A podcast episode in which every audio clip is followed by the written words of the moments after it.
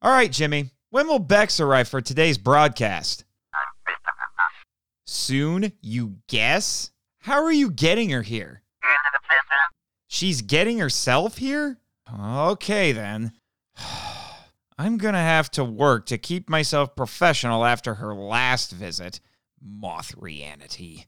You know, I talked with the Shobijin, and while they're happy Bex shares their belief in Mothra now, they told me Mothrianity isn't exactly like the religion of Infant Island. It is weird. In fact, Jimmy, behind you! It's Garu Garu! Uh, what? He landed in front of you. Hold on. That's not Belvira riding him. It's Bex! Woohoo! That was amazing! Thank you so much for letting me ride Garu Garu all the way back to Monster Island. When he showed up, I was so excited to see him. It's exactly what I've always dreamed of. I'm glad you're here, but why are you only 12 centimeters tall? Well, you may remember from last time how Jimmy's teleporter calibrations were a little off. Well, it seems they were a lot off. I've had to stay home, stay safe ever since I got back. I can't go out in public like this and risk an international incident. Yeah, the last thing we need is for people to think there's a shrinking virus going around. This has truly been the best day of my life. On my way here, I did have to stop and do a little exploring on a remote island. While I was there, I found this crystal. Isn't it beautiful? It is. I'm not sure if it looks like a hunk of dilithium or kryptonite. The board may want to send a team to investigate that island. So, as a thank you for inviting me onto your show and for allowing me to go on this amazing adventure, I want you to have this crystal. Oh, well, thanks, Bex. Okay, Jimmy. It sure was fun being 12 centimeters tall and all, but I know I can't stay this way forever. Tim has been a little concerned, and I need to get back to work anyhow. Good. The last thing we need is a fourth Elias sister.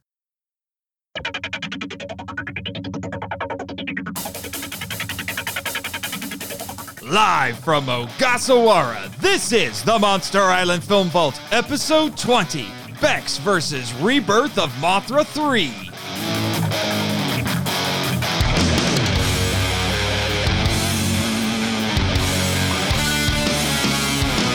Hello, kaiju lovers, and welcome to the Monster Island Film Vault, a podcast seeking entertainment and enlightenment through tokusatsu. I am your host, the Cretaceous curator of the vault, Nathan Marchand. And Jimmy, you done good today, man. You took mm-hmm. care of Bex. You got her back to her normal size because when you showed up, it was a Yeah. little weird, unfortunately. Yeah, it's been a weird uh, couple weeks, that's for sure. yes. but super enjoyable, I just got to say. It was uh, one of those fortunate accidents. Is that what you would call it? I guess. But uh, from what you were saying beforehand, you were falcoring your way here, essentially. Oh, you were yeah. 12 centimeters tall, and you got to ride Garu Garu here, which took all of us by surprise. Because Jimmy had no idea how you were getting here. Hmm, greatest day of my life, I tell you what. And I mentioned earl in the, what, episode 16 that I was a Belvira fan. Well, I'm a Belvira fan for life now. So Oh, thank you, Belvira. I appreciate it. It's great. I don't know how she managed to sneak onto the island. I may have to talk to her sisters about this because I don't know how I feel about it. She's, you never know where her loyalties are, unfortunately. Mhm, Yeah. mhm. But Well, I know where my loyalties lie. yeah, we know. And I think uh, you need to redo your beginning instead of saying kaiju, say uh, moth lovers. I'm just saying. Just a suggestion. I'm just throwing it out there. Yeah. um, I'll, I'll let you do a spin off, I guess, if you want. Okay, Um, okay. I am not opposed to spin offs, but uh, yeah. Okay. Um, especially since I have a long catalog of movies that I need to cover, and a lot of other kaiju on this island who want their movies Mhm. covered. I understand that, but I'm just saying the most important kaiju is Mothra. I'm just saying. Question I I would like to ask you is which one? Because we have Mothra and Mothra Leo both here on the island. So I would be I mean- curious. All of them? That makes sense. What? There have been Yeah. multiple generations of Mothras. Sure. They don't seem to Mhm. live very long, unfortunately. Except Mothra Leo. No. Mothra Leo seems to be doing pretty well for himself. But Mothra always comes back. Of course she does. Or he, apparently. We'll Or get he. into that because the subtitles and dubbing and today's movie, which is Rebirth of Mothra 3, which is also Also- part three of the Summer of Mothra that we're finishing up today, which will be nice. Again, we'll get into that because my podcast schedule got mucked up again. But Ah, yeah. Today's Toku topic is actually going to be a little bit different because we're not going to just have one, we're going to have two. We're going to talk about the, you'll have to help me with the pronunciation on this, Bex, but the, Sure. what is it, the Mhm. Hikikimori? Ikikimori. Yep. Hikikimori, and we also be talking about the Aokigahara or Aoki Forest. Yay. I mean, not yay. No, don't yay that. Yeah, yeah, it's, it'll be kind of a heavy subject. So, yeah, yes. In the meantime, as per my contractual obligations, we got to get to the entertaining info dump. And while that is playing, through the magic of podcasting, we will have watched Rebirth of Mothra 3. And let me tell you, Bex, I previewed this before you got here. You're in for a treat. I really think that. Yay. So, I'm super excited. all right, here we go.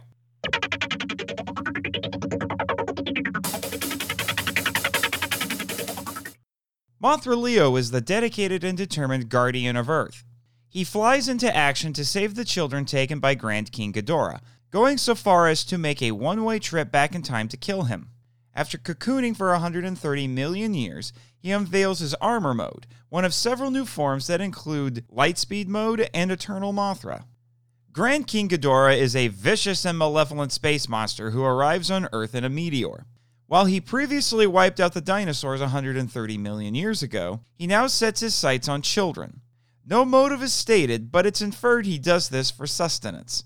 Garu Garu is Belvira's loyal robo dragon steed. Fairy is the kind hearted spirit insect steed for the Elias. Shota Sonoda is a reclusive and seemingly depressed boy who refuses to go to school for several reasons. When his younger brother and sister are captured by Ghidorah, he reluctantly agrees to help Maul by taking her sword inside the dome to complete the Elias Triangle in order to save his siblings. The kind and wise Laura and Maul, respectively, are the Elias sisters and Mothra Leo's priestesses. Both are dedicated to protecting Earth and saving the children, although Laura does fall under Ghidorah's spell for a time. Belvira is their courageous but mischievous eldest sister who now wants to help humanity while teaching her younger sister some important lessons. Yusuke and Yuki Sonoda are Shota's concerned and loving parents who are trying to help him feel better and later doggedly search for their children after they are taken by Ghidorah or wander off. The human plotline is separate from the kaiju plotline for the early parts of the film, but once Shota meets Maul, these plotlines are unified. Grand King Ghidorah is the problem. Mothra Leo battles the space dragon, but he is forced to retreat. Maul uses the last of her powers to send Mothra Leo 130 million years back in time to battle the younger Cretaceous period Ghidorah, thereby preventing him from existing in present day. Mothra Leo fights Cretaceous Ghidorah, and with help from Lara and Belvira in the present, Leo is barely able to kill the three headed monster by dropping him in a volcano. While Ghidorah and the dome vanish, another Ghidorah appears, having grown from a severed tail in the Cretaceous period. The problem is solved when Mothra Leo emerges in his new armor form from a cocoon made for him by Cretaceous Mothra larvae. He kills Ghidorah. The script by Masumi Suetani is more complex than the previous two films, with several new elements like time travel and dinosaurs thrown in.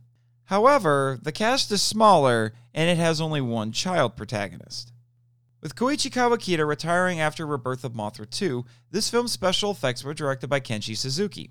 They were ambitious and imaginative, but the filmmakers sometimes exceeded their grasp. Most of the budget was spent on the impressive Mothra Leo marionettes and excellent Ghidorah suits, leaving little for the dinosaurs, which are cheap puppets. While much of the practical effects have aged well, the CGI often looks dated even though it's used well. The design of Grand King Ghidorah remains one of the most popular with fans. Other techniques that were used included superimposition, animation, and pyrotechnics.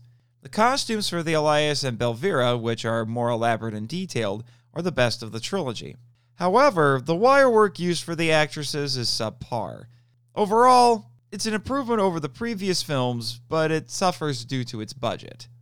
This is the darkest film in the trilogy, although not so much so that children can't watch it. The gravity of the situation is felt throughout. With its magical time travel and other supernatural powers, it's a fantasy film.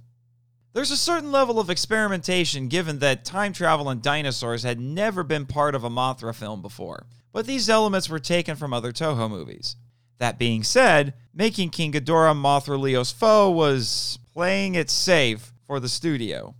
This film reinforces the style of Rebirth of Mothra with its male Mothra, child protagonist, and fairies with separate personalities, among other things. To a lesser extent, it reinforces the style of 1991's Godzilla vs. King Ghidorah with the inclusion of time travel and dinosaurs. Once again, this sequel was made in response to the modest success of the previous entry. Given its more mature tone thanks to the return of director Okihiro Yoneda, the audience was both children and families. Budget figures are unavailable, although it could be estimated to be about the same or a little lower than the previous entries. It's the lowest grossing of the trilogy, bringing in 850 million yen, or about $7 million, when released in Japan December 12, 1998. It has a 5.9 on IMDb with 765 ratings. It's regarded by many kaiju fans as the best of the trilogy. There are several forces at play. Ghidorah possesses Laura, turning her against her sisters, and Shota has to remind her of her true identity to break this influence. Shota chooses not to go to school, which concerns his parents. It can be inferred that they forbid him from going to Aoki Forest because it's purported to be haunted and a popular suicide spot. Ghidorah is an invader, and the Elias and Mothra Leo oppose him as Earth's guardians. This is the most thematically rich film in the trilogy. The opening narration declares, As long as you live, you shall have hope. Shota's parents are hardworking but not consumed by their jobs. Shota, despite his reluctance, immediately sets out to save his siblings when he hears they were taken by Ghidorah. The same is true of his parents. The Elias, Belvira, and Mothra Leo all sacrifice themselves in one way or another for the greater good. Belvira tells her sisters they must set aside their differences to defeat the space monster. The importance of family is frequently reinforced. The film's most profound theme is stated by Belvira, of all people. Sometimes kindness isn't enough. You must find the reason for hate and anger. Once you understand that, kindness will become even more powerful more than courage or wisdom. Wow, it sounds like Jimmy actually had a good time writing this info dump. But now it's time for Toku Talk.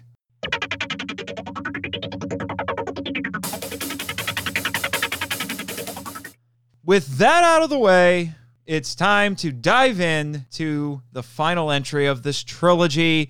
And I can already tell you are chomping at the bit for this, Bex.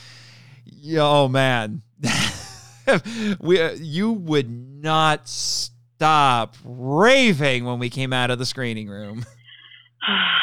yes, this has got to be one of the best movies I've ever seen. Of course. I'm just saying, yeah. it's like, where are the Oscars? Where's the red carpet? Yeah, this deserves high recognition from everyone, and I mean everyone. Apparently, you like it more than me. You know, as, uh, I would say that there are things in this that actually do inch it up into legitimately good territory, not like uh, Rebirth of Mothra 2. Well, it definitely had a lot of meat to it. So, yes, mm-hmm. uh, more than I was expecting. Before I pr- started prepping for this episode, I hadn't seen Rebirth of Mothra 3 in probably about 15 years. Mm. And I'd only seen it one other time. Remember that story I told you about my grandmother recording yeah, it off yeah. of TV? That mm-hmm. yeah, that was the last time I had seen it. So I had forgotten a lot of stuff about this. Uh, we've got a lot to okay. get into. A lot okay. to get into. Let's do it. All right. So, what are you thinking? You're the guest and the Mothrian, our resident Mothrian. The yeah. So I'll leave the, it to you. Uh, Where would you like to start? You want to talk about the girls? Well, I was thinking about the girls. Yeah, yeah. Let's let's go ahead and talk about the Elias because that's the first thing you see is them on Infant Island and Belvira. She's so awesome. Belvira is looking for something. So yeah, I wouldn't mind talking about the girls first because that's that's great. Well, and it's interesting because did you realize they had recast one of them in this? I did. I did notice that. It was very noticeable, and I kind of missed the old uh, Laura. was was Laura. Yep. hmm Yeah. I kind of miss the old Laura because she had this.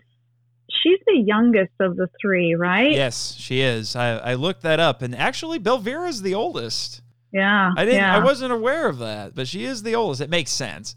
Yep. Yep. So I, I kind of missed that. I guess young, innocent look that the previous actress had, but it wasn't a bad recast. I think she did all right. Yeah, the original actress. I've got it right here. The original actress was Sayaka Yam. Like, my apologies for my Japanese. You think that working with a bunch of Japanese people, I'd be better at this, but uh, it's Sayaka Yamaguchi. That was the original actress from the first two films, and she was Mhm. replaced by Misato Tate. I hope I said that right. It looks like Tate, but I'm a dirty, dirty American, so it, that's what it looks like to me. But I'm assuming it's Tate. She is Laura in this because the Yeah. original actress had a very crowded filming schedule, so I guess she was popular. Well, that's good, I guess. Mhm. Which is funny because I had thought that they had recast these characters sooner than this and they recast most more of them, but no, the other two sisters are played by the same actresses, which is kind of Yeah. nice. But my goodness, the costuming. Oh my gosh, you were gushing over the costuming in this. yeah. So in the first Mothra movie, I mean, we made a joke of them being magical girls. Mm-hmm. They are stepping it up in this movie. They got the weapons, they got little secret amulet things, and they've got cool powers now. Yeah, and their outfits are well. And it's funny because in you know in magical girl shows, as they get more powers, their outfit evolves. So you know, it's just natural. You get better, cooler, more regal outfits. yes. My first reaction when I saw this, because again, I haven't seen this in a while, is I was looking at this and I thought, I don't mean this the way it sounds, but when I saw it, I'm like, you actually look like women, not girls. You look like Mm. women. Hmm, interesting. Yeah, yeah, you know, I can the, see their that. outfits were a little bit more form fitting and you know a little more flattering. The Uh-huh. not just you know brightly colored doll outfits, more or less. Yeah, and uh, they looked almost at points they almost looked a little bit armorish. Like Yeah. they had actual breastplates and things like that. Yeah. I was just like, yeah, wow. shoulder pads. Yeah, I'm like, wow, you stepped up the game here.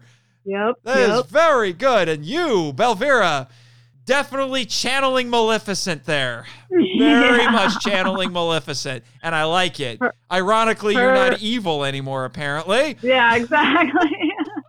Still mischievous, not evil. Yeah. Mischievous, not evil.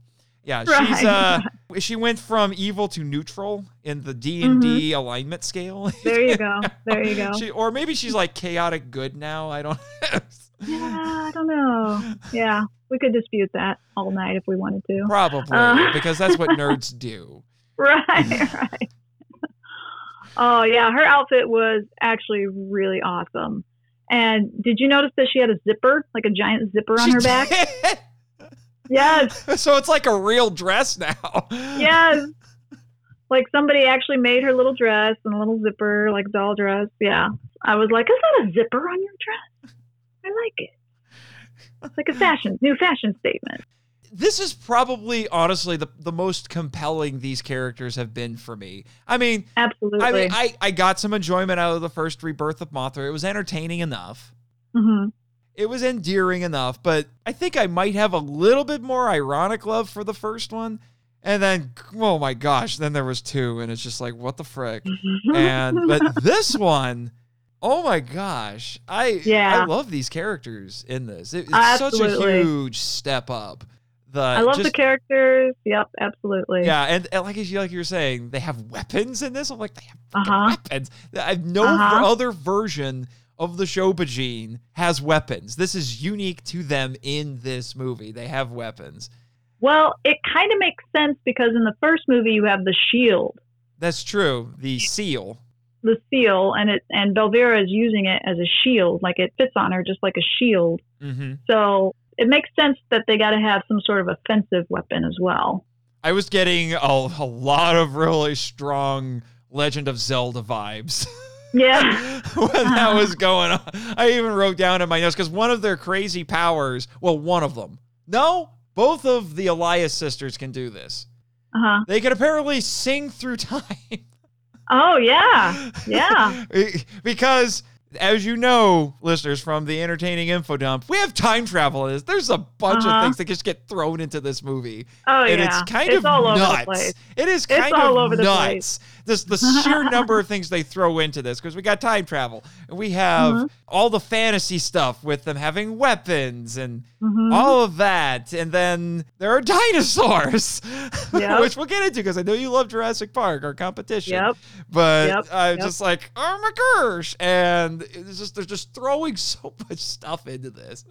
I- Yeah, yeah, yeah. and it's not like two where it felt like they had a bunch of leftover ideas from something and just kind of threw it together and hoped it worked. This one actually seemed like, well, like the, I can imagine they were all sitting in a writer's room saying, "How about time travel? Ooh, I like that. Dinosaurs. Sure. Ooh, I like that too." Oh, even better. Yeah. Uh, and then the Shobijin have weapons. Ooh, I like that. And then Oh, they they yeah. managed to grab all of those ideas. Like these are all amazing, and then they stitched them together in a way that actually Yep. made sense. in a way. In, a way, yeah. it's still kind of wacky and doesn't explain everything because that's kind of what this trilogy does.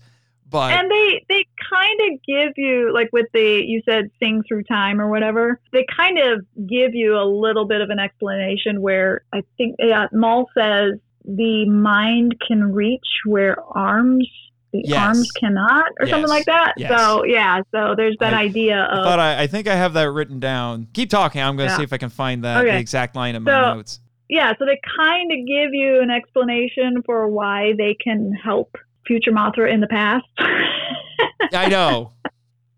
It starts getting a little crazy. right Yeah. Now I don't have the exact line written down. okay But uh, I do There's have written like down that, here yeah. because what ends up happening is our villain in this one, and we'll get into it, is yeah. not only King Ghidorah, it is Grand King Ghidorah. Rand It is Grand King Ghidorah. That is Okay. the specific name for this the design. official Yeah, the official name for this design, this incarnation of King Ghidorah. It's not Des Ghidorah. right That is a different version of Ghidorah. This is the King Ghidorah, but it's the Grand King Ghidorah. And interestingly, from what I read, he is Grand King Ghidorah because they got it from the Japanese for grandfather. Because Okay. at one point in an early draft of the script, Grand King Ghidorah was going to be Des Ghidorah's father. Oh, so remember how? Because remember how I said they retcon some uh, some of the first movie and movie three? yeah, Because they said yeah. Ghidorah killed the dinosaurs. It wasn't him. It was No. Grand King Ghidorah. And I think that was going to be their initially going to be their explanation. Well, see, King, King Ghidorah is his daddy. What you don't know is that the dinosaurs were wiped out twice. I don't know how that Don't ask works. me how. Don't ask me how, but that's how it happened. Uh, well, not all of them, because we have dinosaurs on Skull Island, and we do have a few wandering around Monster Island. Oh, that's yeah. Not okay, very many. okay. But we do have a few normal dinosaurs. But if you want dinosaurs, you have to either go to our competition or you have to go to Skull Island. I don't recommend Skull Island. It is a lot less safe than it is here, weirdly enough. I mean, could anybody recommend Jurassic Park with how many times they've failed? Uh, Yeah, and is it actually Monster Island has technically only failed once. Okay. It was catastrophic. We don't talk about it a whole Oh. lot, but yes, Oh, Disco Space All right. Nuns. all right. Yeah. Moving on. But no, I have Okay. written down in my notes Mothra Leo doesn't need a flux capacitor or a TARDIS or a Song of Nope. Time to time travel. Although then I just I realized I kind of contradict myself a little bit. There is a Song of Time. There's kind of two of them. It's just that the the Elias sisters each sing one as opposed to playing it on your ocarina. So I guess what I should say is he Ah. doesn't need an ocarina, not a Song of Time, because there are songs of time in this. Well, it did involve like motion, like gestures with the little sword too. So that was This that is played a part. true. Although I have That to played a part. say, the choreography for the for the Elias was less entertaining because there's no uh, you know rub your belly summon Mothra action going Yeah. there, I was looking for it too. I was like, "Come on, are they gonna do it?" and they don't. no, I was a little disappointed. yeah. So that was a new thing. They can Mhm. apparently do time travel. I guess they've always been able to do that because they, they're just like, oh, Grand King Ghidorah is doing horrible things and he's too powerful for even Mothra Leo. My gosh. Well, we'll get Yeah. into that, but you know, Yeah, you know, even Mothra can't defeat him. What do we do? Time travel. of course, that's the answer. That is the answer to Yeah, apparently, that- trouble. yeah, I was just gonna say next time you have something go wrong, just say, and someone says, "Well, how do we solve this problem?" Just say time travel, time travel. huh? just like Doctor Who, that's what Doctor Who does. He just, yeah, you know, yeah. The hence why I said he doesn't need a TARDIS. You know, he Uh-huh, just needs uh-huh. twelve centimeter tall girls to sing. hey, whatever works. Yeah. As time travel methods go, I've seen Stranger.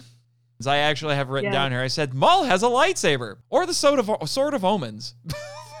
One or yeah, the sword of omens. There you go. because it kind of it's kind of both because it starts off like a lightsaber but then it's actually do they ever not look like lightsabers i think they do but they look like lightsabers a lot They do do a little bit of glowing for sure. A little bit of glowing, a little bit of growing. Yep. yes jimmy now our listeners can check off star wars reference on the mifv bingo chart i'm pretty And Bill and sure there may be one two episodes at most that we've produced so far that don't reference star wars it's kind Oh. of astonishing it's kind of a thing, huh? Yes, it's kind of a thing. and not only do the sisters have weapons, but their weapons are, even though they have them right at the beginning, they're the MacGuffin in this movie Yep. because they make what's called the Elias Triangle, which I don't know why I thought this. Maybe just because of some weak associations with the name. But my again, my brain went to Legend of Zelda. Like, so it's the Triforce. Wait, that doesn't quite work. It's not quite right because the Triforce is split into eight pieces, which makes no sense because it's three. Why is it nine? Math. Yeah. All right, Eh, moving on I don't know. but yeah, so and then we get another. See, this is the other thing that's really interesting about this. They develop the sisters and go a little bit into their background and build on the mythology. And we find out that the Elias sisters are each associated with, I guess you could call them virtues. Ah, I loved this, and I wish they had gone a little bit more into this or developed this from the very beginning because I, I love world building and give me some of that. And I wish they had done this in the in the first movie because this made you actually more invested in the sisters. So I, as soon as I think it was Belvera read the little love, courage, wisdom. Yes, was love, like, courage, "Ah." and wisdom. I was trying to remember what Yeah. it was, but yes, it's love, courage, and wisdom. I was like, oh, sweet. There, each one is going to be associated with that specific virtue. And so immediately I'm trying to guess who's love, who's courage, who's wisdom. So that was totally cool. And I absolutely loved it. Well, and I, gotta ask, were you right? I had definitely pegged Laura as love. I actually got Belvira and Maul mixed up. Did you? Yes. I put Belvira as wisdom and not courage. So, and vice, yeah. So I was like, oh, well, okay. But then, of course, once it revealed that she was courage and Maul was wisdom, I was like, well, that makes sense because Maul is kind of the one who's leading the way. And When it she's comes always the one who's had the steady head on her shoulders. Yeah, what needs to be done, where we need to go, Yeah. what we need to do. Because yeah, yeah. Laura was always the one who was very concerned about everybody. Very passionate and Mhm. yep. Mm-hmm. So it's Compa- like so it's like yeah. maybe this is a horrible comparison, but it's like it's like Laura is McCoy and Maul is Spock.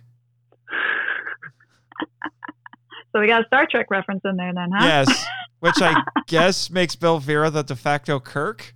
Oh, sure. And considering that William Shatner on his Twitter recently posted a picture, I don't think he made it, I'm guessing a fan made it, where someone took a photograph of him as Captain Kirk in the original series and photoshopped it to make it look like a woman. Oh my goodness.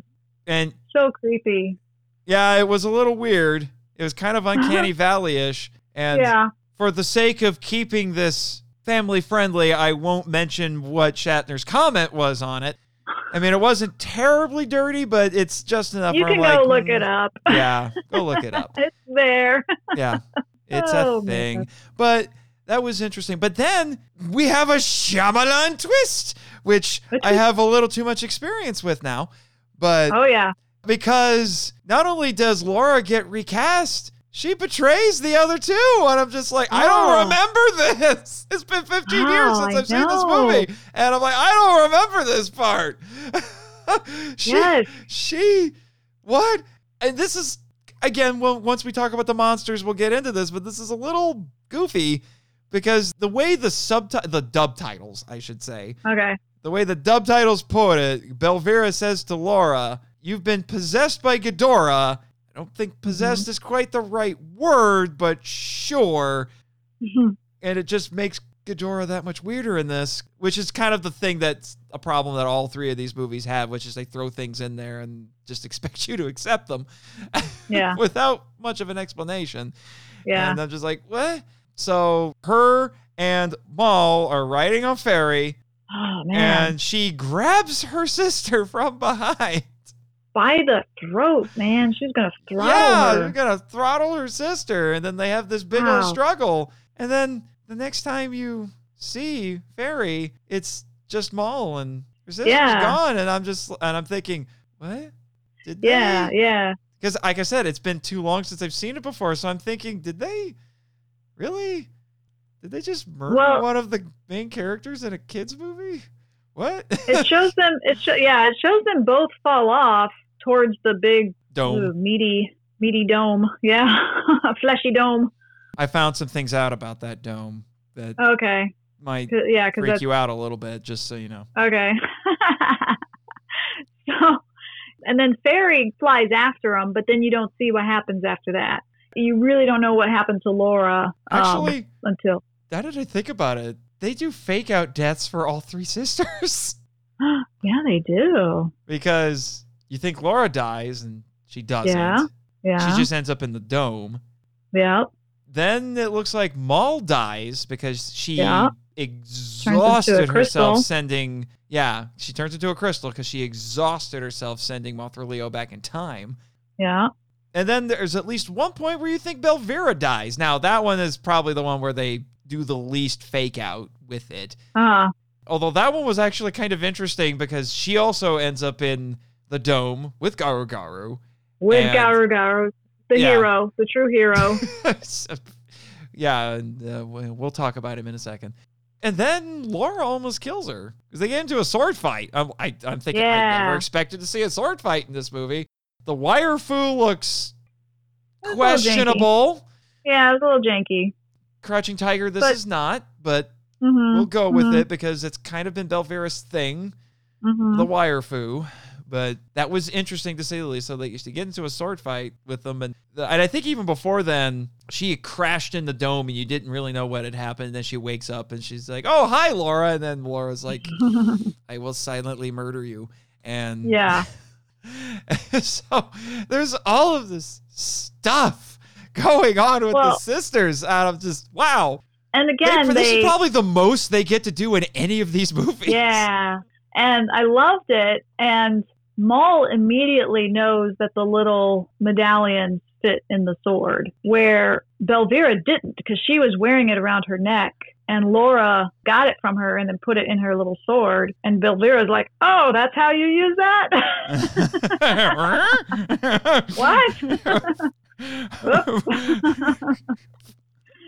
So- I am evil and ditzy. I went and got this thing because she was the one who found the box and the Elias triangle or whatever, but didn't know how to use it. So it's like, oh, where's the where's the world building? Give me more info. I want to see how this works. yeah, I they threw so much into this that actually made the world of this trilogy just that much richer.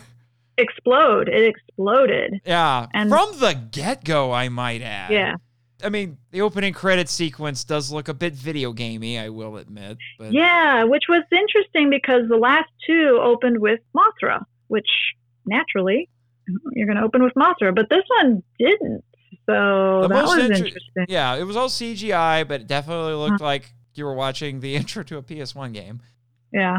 But the interesting thing about it is that it's like the audience is flying through all of this stuff, and it ends with the camera flying through a torii gate, which I'm saving a torii gate discussion for a future episode. Ooh, okay. But let me just say, torii gates have a huge significance in Japanese culture, particularly in Mhm. Shintoism.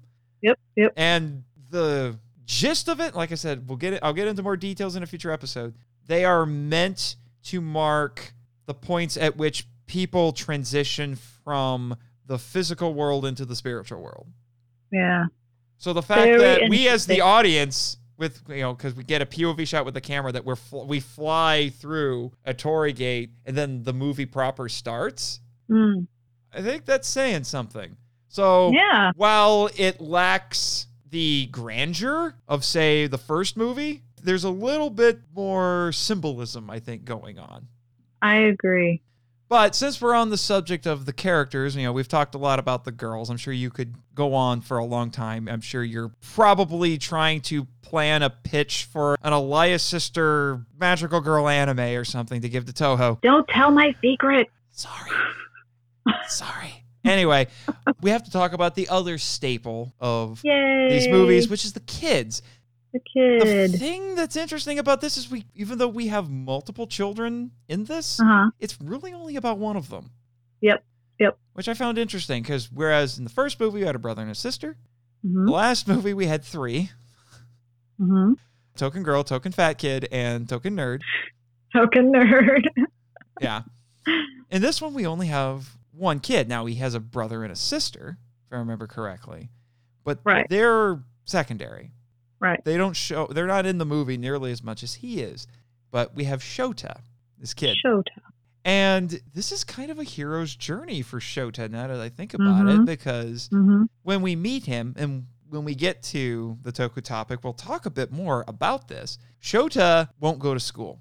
He's Nope. living in a very nice family. He's got a great mom and dad, Yeah. but he, they are concerned about him because he keeps refusing to go to school. Yep. Yep. And there's some implication that's for why he doesn't want to, that, you know, doesn't want to eat the required lunch. And there's some drama going on with He's a girl he likes, and he's being bullied. He seems to be a sensitive kid. And Yeah. he doesn't want to go. So they're concerned about this. So he's he kind of keeps to himself a lot. And then he gets pulled into this adventure with the Elias and with Mothra Leo, and it brings him out of his shell. He grows up. I almost said he becomes a man, but that's not quite right. He grows up hmm over Yeah. the course of this movie, and it's Yeah. it's surprisingly good. I thought. I really- worked really well with the sisters, and I, I feel like I one of my complaints with the previous two movies is I felt like we didn't spend enough time with the children characters just in their Yeah. normal lives, so Yep, we can yep. get a sense for what a contrast this is for them. And I felt And like finally with this one, I felt like we had adequate enough time before Yeah. things get Not- crazy. Only it Not was only, only a little bit more, and maybe there could have been a tiny bit more, a little bit more development. But I felt like I got enough Yeah. that I knew what these char- what this character was like before the madness started. Right, right. Not only adequate, but good. Like the dynamic of the family, eh, you are immediately drawn into it. I mean, you immediately love Papa and Mama and are invested in the dynamic in the family. So I I was so excited to see and also Shota is an older boy which you know in the the past episodes we have um we have younger kids. So Mhm. it was nice to get a just a different type of protagonist in that he's an older boy. So I really I was immediately like yes here we go. We're gonna see a cool adventure. Super excited about it And he grows, just like I said, he Yeah. grows as a character. He has an arc. mhm. Because Yep. by the end of the movie, you definitely get this impression that he's learned to be brave. In fact, that Yep. was actually something I got from one of the books I was looking at. You know, Hmm. that that one I have I've referenced every other time, you know, Japan's Green Monsters. Oh, okay They they talk about how that's kind of the main crux of this movie. It's not about environmentalism, not really. yeah you really don't it's this probably has the Yeah. least amount of environmentalism out of all three, Yeah. which is interesting. it's more implicit than anything else. The Yeah. you know the most obvious place would be when you see all the families reunited at the end of the movie Aw, when the families are restored. It's within a pristine meadow, yeah, so it's yeah. subtly connecting restored families to pristine nature. hmm So there's that at the very least. But this is really, a, like I said, it's Shota growing up.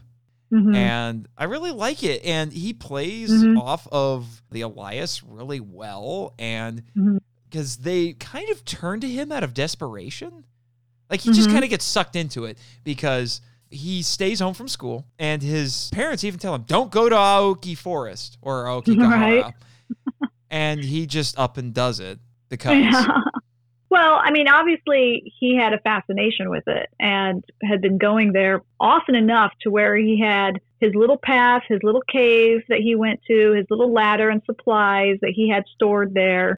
He had maps drawn because that's where his parents knew where to go and the wind tunnel and all that. So this he had a deep fascination with this place and went there often. Even in when he went into the wind tunnel and he's leading Moll through it, he's like, "This is where I go when I want to be alone." Yes. Um, which hmm this is a little bit of a spoiler for the next segment, but that is a thing. hmm One of the reasons that people go to Aokigahara is because it's really quiet hmm and it's a, a good way for them to get away from it all, be alone. Yeah. So So it makes total sense. We get some other little insights into him. I have written down here there's a point where he tells Moll that he thinks he's the oldest. He says the eldest child Yeah. always has it harder than the younger. yeah, So even though Moll is technically the middle child, I think there's a little bit of a kinship there because you know She's in, in- in the context, sister. this is coming after Laura tried to Laura. strangle her, Yeah. and Yeah. so she's really upset about that. And I think there's a little bit of a kinship there because he feels Yeah. like he's having it harder than his younger siblings Yeah. you know, with all the stuff that's going on at school. But you know, you're talking about the family. What's interesting about this is that this is a very different family dynamic than what we had in the first movie, hmm where in that one it was a mom and a dad who weren't getting along. Now they weren't about to get divorced, but they were not getting Right. along. And in this one, the mom and a dad get along great, Oh yeah. and they just spend a lot of their time just really concerned about their kids. The the Mm-hmm. mom wonders if Shota doesn't want to go to school because she's working part time. right. So she's taking a little bit of responsibility for what's going on. Unlike in the first movie, the dad in this one is not consumed by his job, which is a little atypical No. from a lot of Japanese families. And he's Yeah. equally as concerned about his kids. And they live a comfortable life. You know, they have a nice Yeah. little middle class family, doing well for themselves, and they spend time with the kids, and just everything's nice. It's just Shota, just he seems depressed. Let's just hmm just call it a spade a spade here. He he seems to be depressed and they don't know what to do about it. Depressed and withdrawn. Yep. Yeah. So they spend a lot of time worrying about that and then the parents are actually in, like in the first movie, the parents are involved in the adventure. They're trying to do things, they're trying to figure stuff Yeah. out. They're doing Yeah. it separately from Shota and they're just focused on you know Where's Shota? He went into the We forest. We him. need to go get Yep. him. We gotta get him. They gotta get him, and then they don't get as involved in the adventure as the parents in the first movie, but they still do stuff, and it's interesting. Yeah. It's great because I know one of your complaints for this the second movie. Oh man, was that Yeah. there were really no adults in this. There are no adults except the two bumbling buffoons. yeah, Yeah. but in, And but they- you liked the first one because the parents were involved. Which I love the family. Yeah, because And that ending scene when the family comes together, I was moved by that. Like it was beautiful. yeah, And I literally teared up. Like this is I know. I saw. an awesome, awesome ending to this trilogy. So yeah, I love the family. It was surprisingly Mhm. good. Now, I know both of us have a lot of notes on the monsters, but before Mhm. we get to the monsters, is there anything about the characters that we want to make sure we cover? Of course, we could always talk more about the characters. Which is saying something because people tend to act like characters don't matter in kaiju movies. Wrong! oh no! Or no, let me let me say it like Lex Luthor. Wrong! All right. Absolutely, man. I mean, I love the kaiju, obviously, but man, I, the characters, absolutely, because that's how you connect with the whole thing Mm-hmm. is the characters. And poor Shota, like I loved the idea of his character. I loved that he was an older boy and he was withdrawn. I mean, I, just his whole story arc, I loved it. But the poor kid, he's got like one facial expression. it's well, like we've already established that he's probably depressed.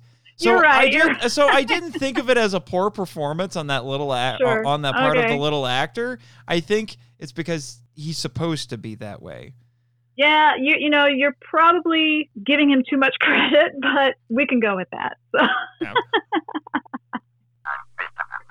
See, Jimmy says that when he was growing up in Japan for a little while, he knew kids like Shota. Okay, okay, Jimmy. All right. I'll defer to you because I've never been to Japan. I only watch shows about it. Someday, right? exactly, someday. Well, I mean, technically Ogasawara is part of Japan, so True. That yeah, yeah, yeah, yeah. Mainland Japan. Main yeah, mainland Japan. yeah, we have Mhm. to qualify it a little bit. All right. And then one of the things that I had written down was, and I'm surprised we didn't talk about this because what the MacGuffin. We talked about the the different weapons that the sisters have, and then they combined them at the end by your powers combined. Yep. They make the Elias Triangle, which is supposed to help them defeat Ghidorah. Right. It's a rapier. yes. And I actually wrote down in my notes expectation subverted. I would not have expected it to be a rapier.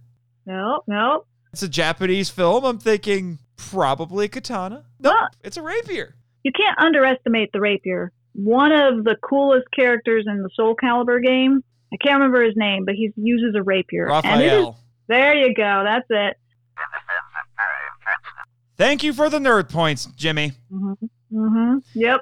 So, and he's a pretty powerful character, and he's pretty fun if you know how to use them. So, rapiers, I'm just saying, are pretty cool. All I remember from Raphael in those games is pokey pokey. Pokey pokey. Pokey pokey pokey pokey. Yeah. Yep. Yeah. Death by a million pokes. yes. So that was actually pretty cool. hmm I did like um, how Belvira, when she was caught underneath Garu Garu, she's, kicking, she's kicking him. I love it. She's like kicking she, him. She kicks him. She kicks him and she says, Oh, you're useless. Yeah. I love it. I love it. And then she calls him useless, but she she's kind of tied up right in front of him, and then she actually Yeah. manages to kind of Kick of him awake or you Yeah, You know, something. will rear back, like she kind of throws herself back and kicks him in the head and says, Yeah. "Oh, you're useless." And then he wakes up, and he just reflexively shoots his death ray and Yes. changes her boots. Yes. I love it. And I'm I like, love is it. that an unintentional callback to the first movie when a shoe stops his death ray? Oh, yep. Uh, Uh. oh man, I forgot about this. I have this little scene because I mean we're kind of jumping ahead a little bit. It's kind of about the monsters, but I don't think there's much else to say about Fairy other than this.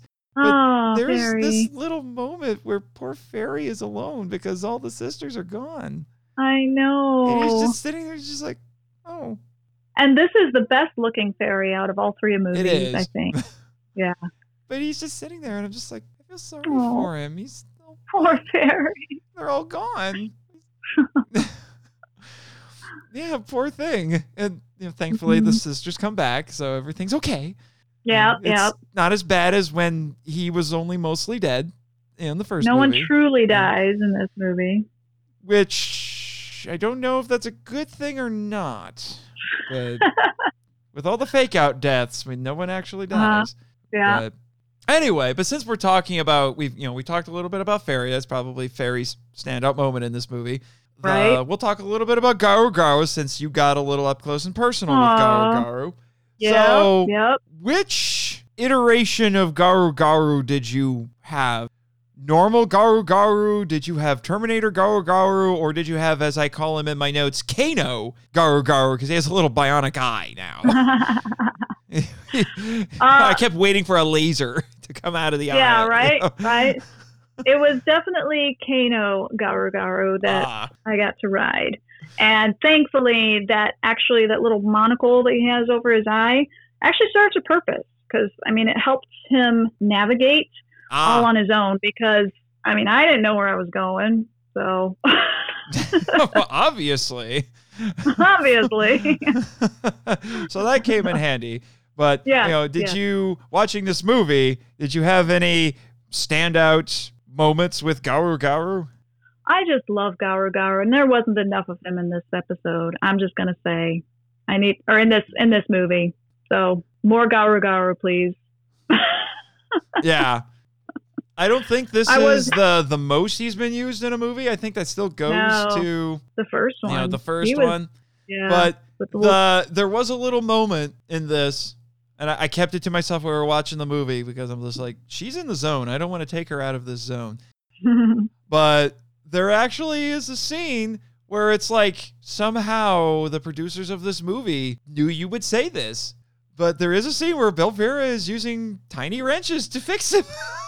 oh yeah, and you made reference to it. was like, I bet she fixed him with her tiny wrenches. And like, uh-huh. look, tiny wrenches.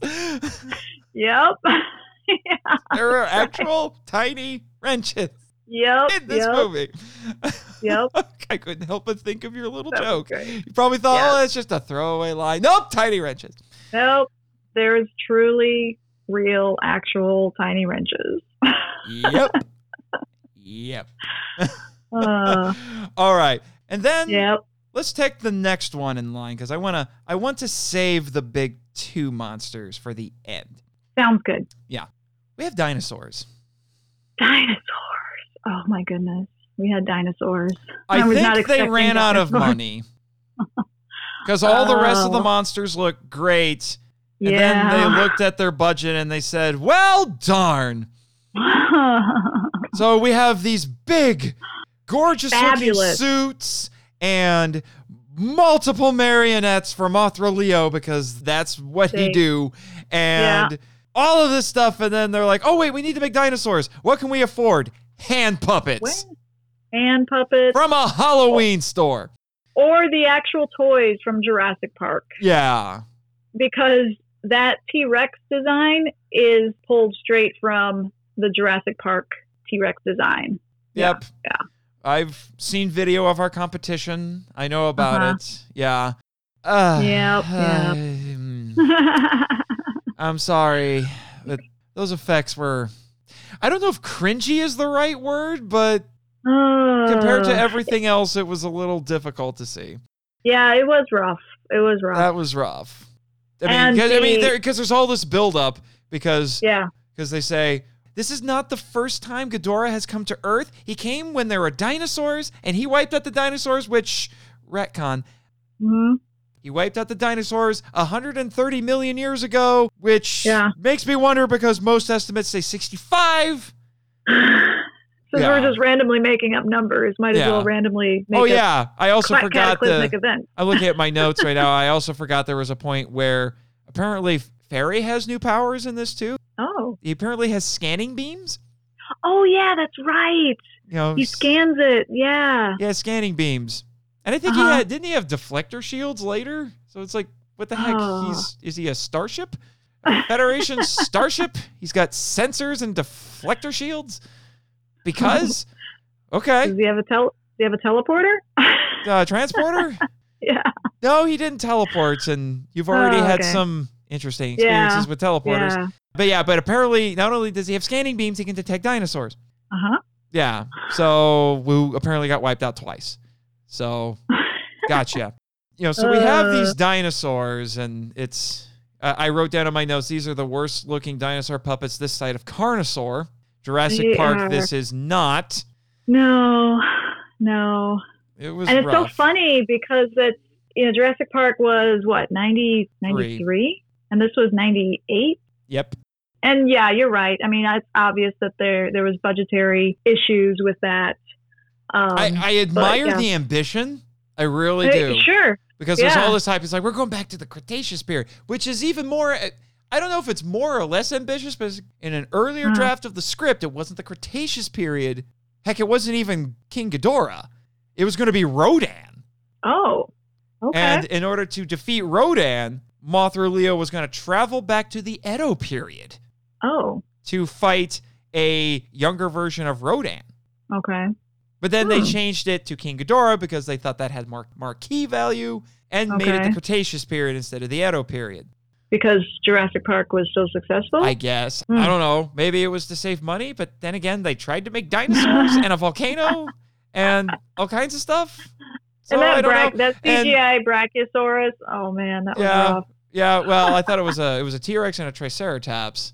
Uh, well, oh, they- no, that was was the two shot. main ones that we saw. It was a T Rex and a Triceratops, and I They did- they- it was that actually made me laugh, and I don't know if this was intentional or not because when we see the T Rex and Triceratops, the T Rex is hunting it and is trying Yeah. to get his jaws around the thing's neck, which is a little difficult Yeah. because Triceratops Yeah. to strangle it and then presumably eat it. And then Mothra Leo shows up and they stop. They they look up and like, what the? The look. and then they watch all this, and then we have a big fight between Mothra Leo and King Ghidorah. And then there is this shot Oh of these goodness. puppets. Oh, it's hilarious. Where all this stuff happens, all this madness happens. They witness it Uh-huh. all, and Yep. then it's like they, the two of them have just been standing there, predator and prey, just been standing there watching. Watching And then after it's all over, they look at each other knowingly as if to say, I Well, that was weird. and suddenly they don't want to kill each other anymore. it was so hilarious. I about died. It's like they're I trying. know. are they trying to give these dinosaurs personalities or something? Oh man. I don't know.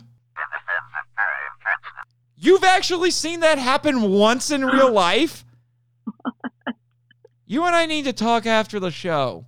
Uh, Was it on the island? No. Oh, tell me later. Anyway. So yeah. Again, Uh. I admire the ambition, but I think their ambition exceeded their grasp, mm. their reach, something like that. Well, if only their mind had reached further than their arms. Or in this case, I- their budget. or in this case, their budget. yeah. In which case, that's a perfect time to transition to where all, most of the money went. Yes. So, Grand King Ghidorah. This is, I can tell you, Bex, is one of the most popular designs for Ghidorah in the fandom. He In was fa- awesome. In fact, a lot of people would say Grand King Ghidorah is the best design for Ghidorah, period. Now, I think that's a little overhyped, but this is a great, this is a great design. It is a great Man, design. he was cool. He was cool looking. this is a real King Ghidorah, not Desghidorah. Th- This is a real King Ghidorah, and I do like it a Yeah. lot, especially the Yeah. the horns. The horns look almost like antlers. Oh man, Uh, they were amazing. And the close-ups too of when you see the Elias flying right near his face and everything, and just yeah, he was cool, man. Yeah, and I can tell you, as was probably the uh, I know was the case here. Ghidorah is a combination of a suit actor and puppetry Mm, because there is a man in that suit when Mhm. he's walking around. When he's flying, it's a, it's a puppet, but even Okay. when it's the suit, the heads have to be controlled through puppetry. wow. So talk about coordination. Yeah. Now, it's not the most complex monster that Toho has done, but still, that's a lot of coordination. You know, several people Yeah. working on one monster. That was cool. And it's interesting.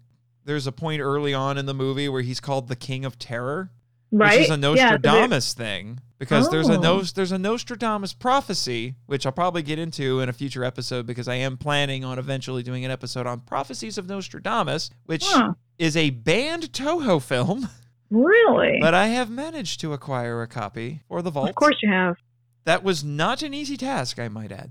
But Nostradamus makes a prophecy where he says in 1999, my understanding, I'd have to do a, do a, little more research, that there will be a king of terror who appears. Hmm. And Toho had been wanting to do some sort of a movie where Ghidorah was that king of terror for several years. I guess it happened in Oh. this.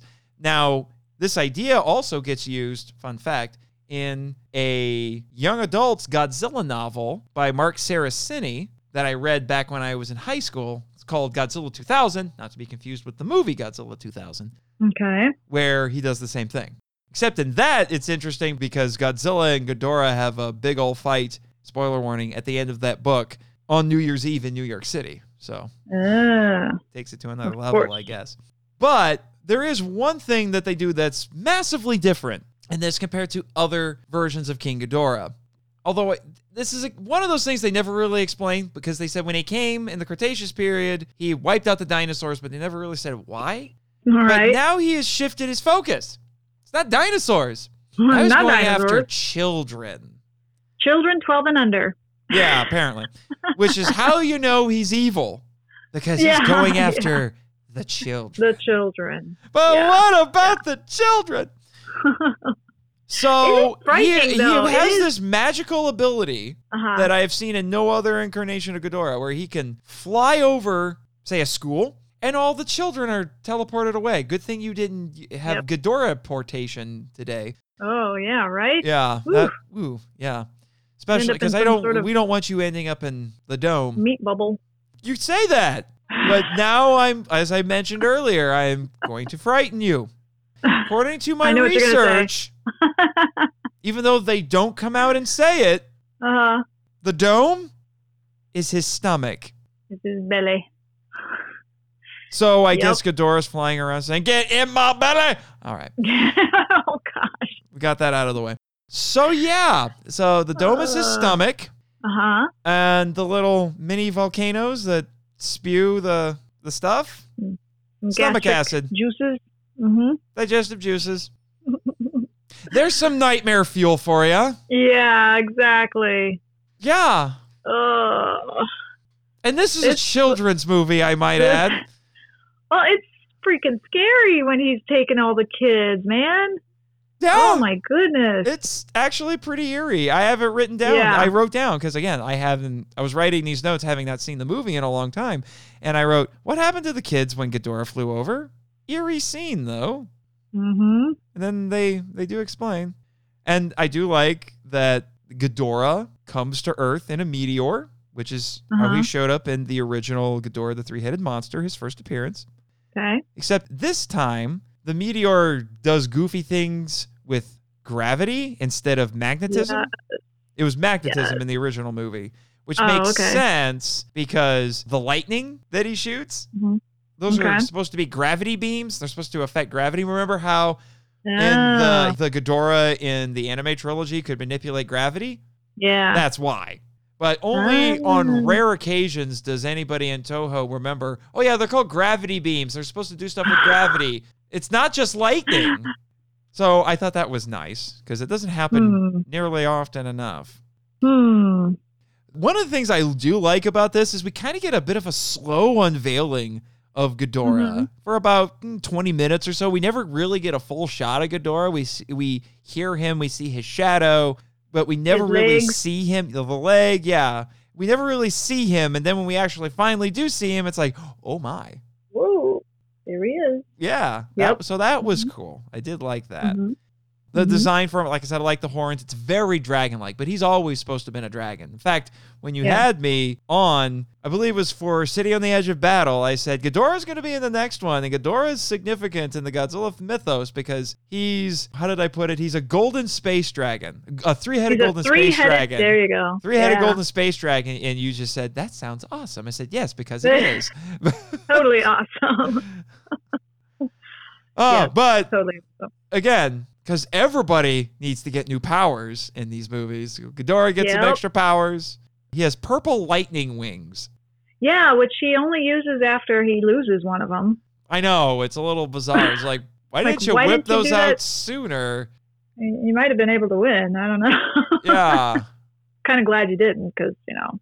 yeah. Awesome. I, and then after that, he tries to well squash Mothra Leo like a bug.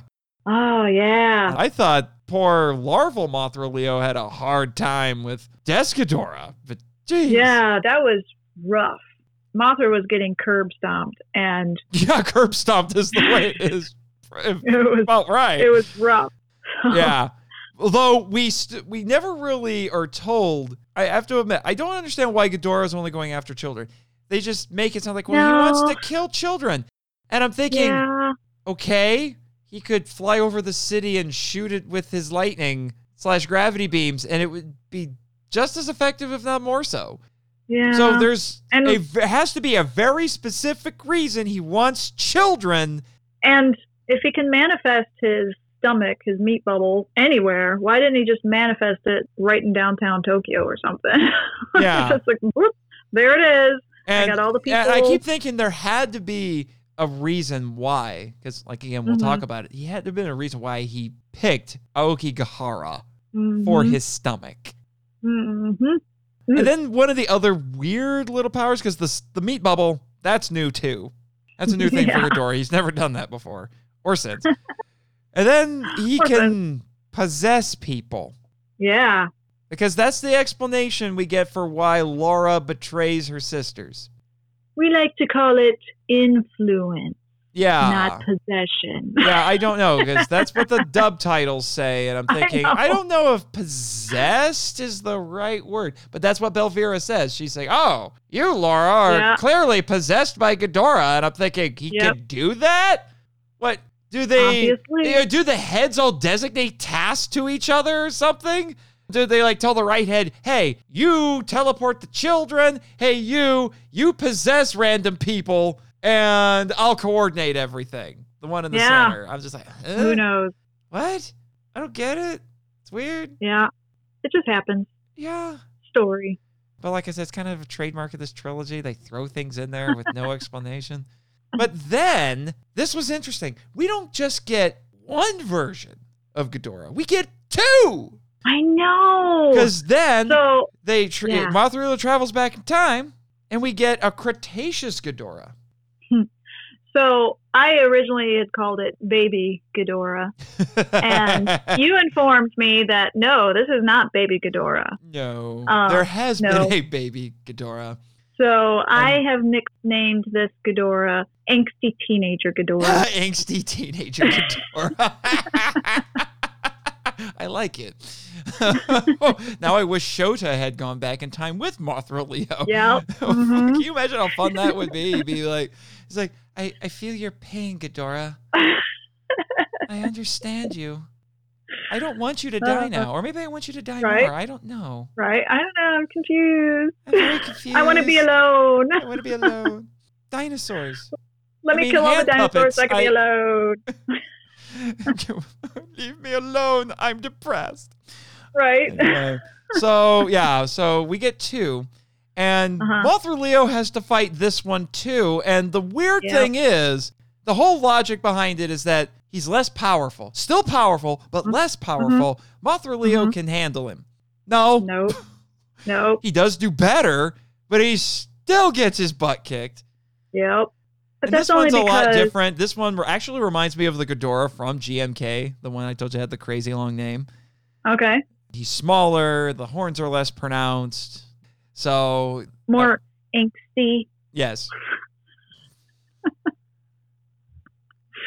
and then I did Uh, think it was interesting, and I the time travel gets a little wonky. I've seen far worse. My gosh, don't get me started on Godzilla versus King. Oh yeah, the time travel was like, wait a second. Yeah. So the tail. I will give them was- credit. I will give them credit. They address it because Mhm. Belvera even says, "Hey, if they destroyed Ghidorah, if they destroyed Ghidorah in the past, every, we would remember everything differently, but we're not." So they at Right. least acknowledge the fact that right? something goofy's going on with the time travel, Yep. which is like I said, I- is more than I can say for Godzilla versus King Ghidorah, but still. But they have this moment where modern Ghidorah, Grand King Ghidorah, even though he's looming creepily over the meat bubble, like a witch, kind of sitting going, boy, oh boy, oh Doyle in trouble. He starts feeling the pain of his past self, which is actually kind of funny. yeah. And you know, I thought that was kind of interesting. I'm a little surprised that the characters know that that's what's going on. Yeah. Er, it's eh, so Because Lora does get the influ- get Ghidorah's influence broken, and then I she can and then she can sing through time because she sends Mothra Yeah. Leo a power up in the form of song, right. You know, and all that But stuff. but the present Ghidorah still has the two tail forky thing. I know they're tails. yeah, the tails. Yes, Like he didn't lose one part of it when the past Ghidorah lost it. yeah, which is a little odd. again, it's a Mhm. little wonky, but I think the implication because that's Mothra Leo succeeds in defeating Cretaceous Ghidorah. It's Mhm. a hard fought victory, but he Mhm. manages to win and he severs a tail. Interestingly, again, things got changed from it got changed in a pre- from a previous draft of the script. Originally, it was going to be one of the heads, but they deemed that Ah. too gruesome for a children's Ah, movie. That would have been amazing. And I thought Shoot, they're the putting the head kids in the make more sense. stomach. Yeah. But Man, that would've been awesome. We can't have any decapitations in this. And I'm thinking, have you seen Ultraman? Man, Do you realize so how cool. gory Ultraman gets? And you don't want a Ghidorah head to get blown off? I'm a Huh. little confused, Toho. Yeah, yeah. Okay. But that being said, it's a tail. And I think the implication is that the tail that gets severed gets buried. And I'm Right. guessing it regrows into Uh, Grand Maybe. King Ghidorah? I, Which is why history technically doesn't change. I guess. It's wonky and it's not really explained. It's more implied, but Yeah.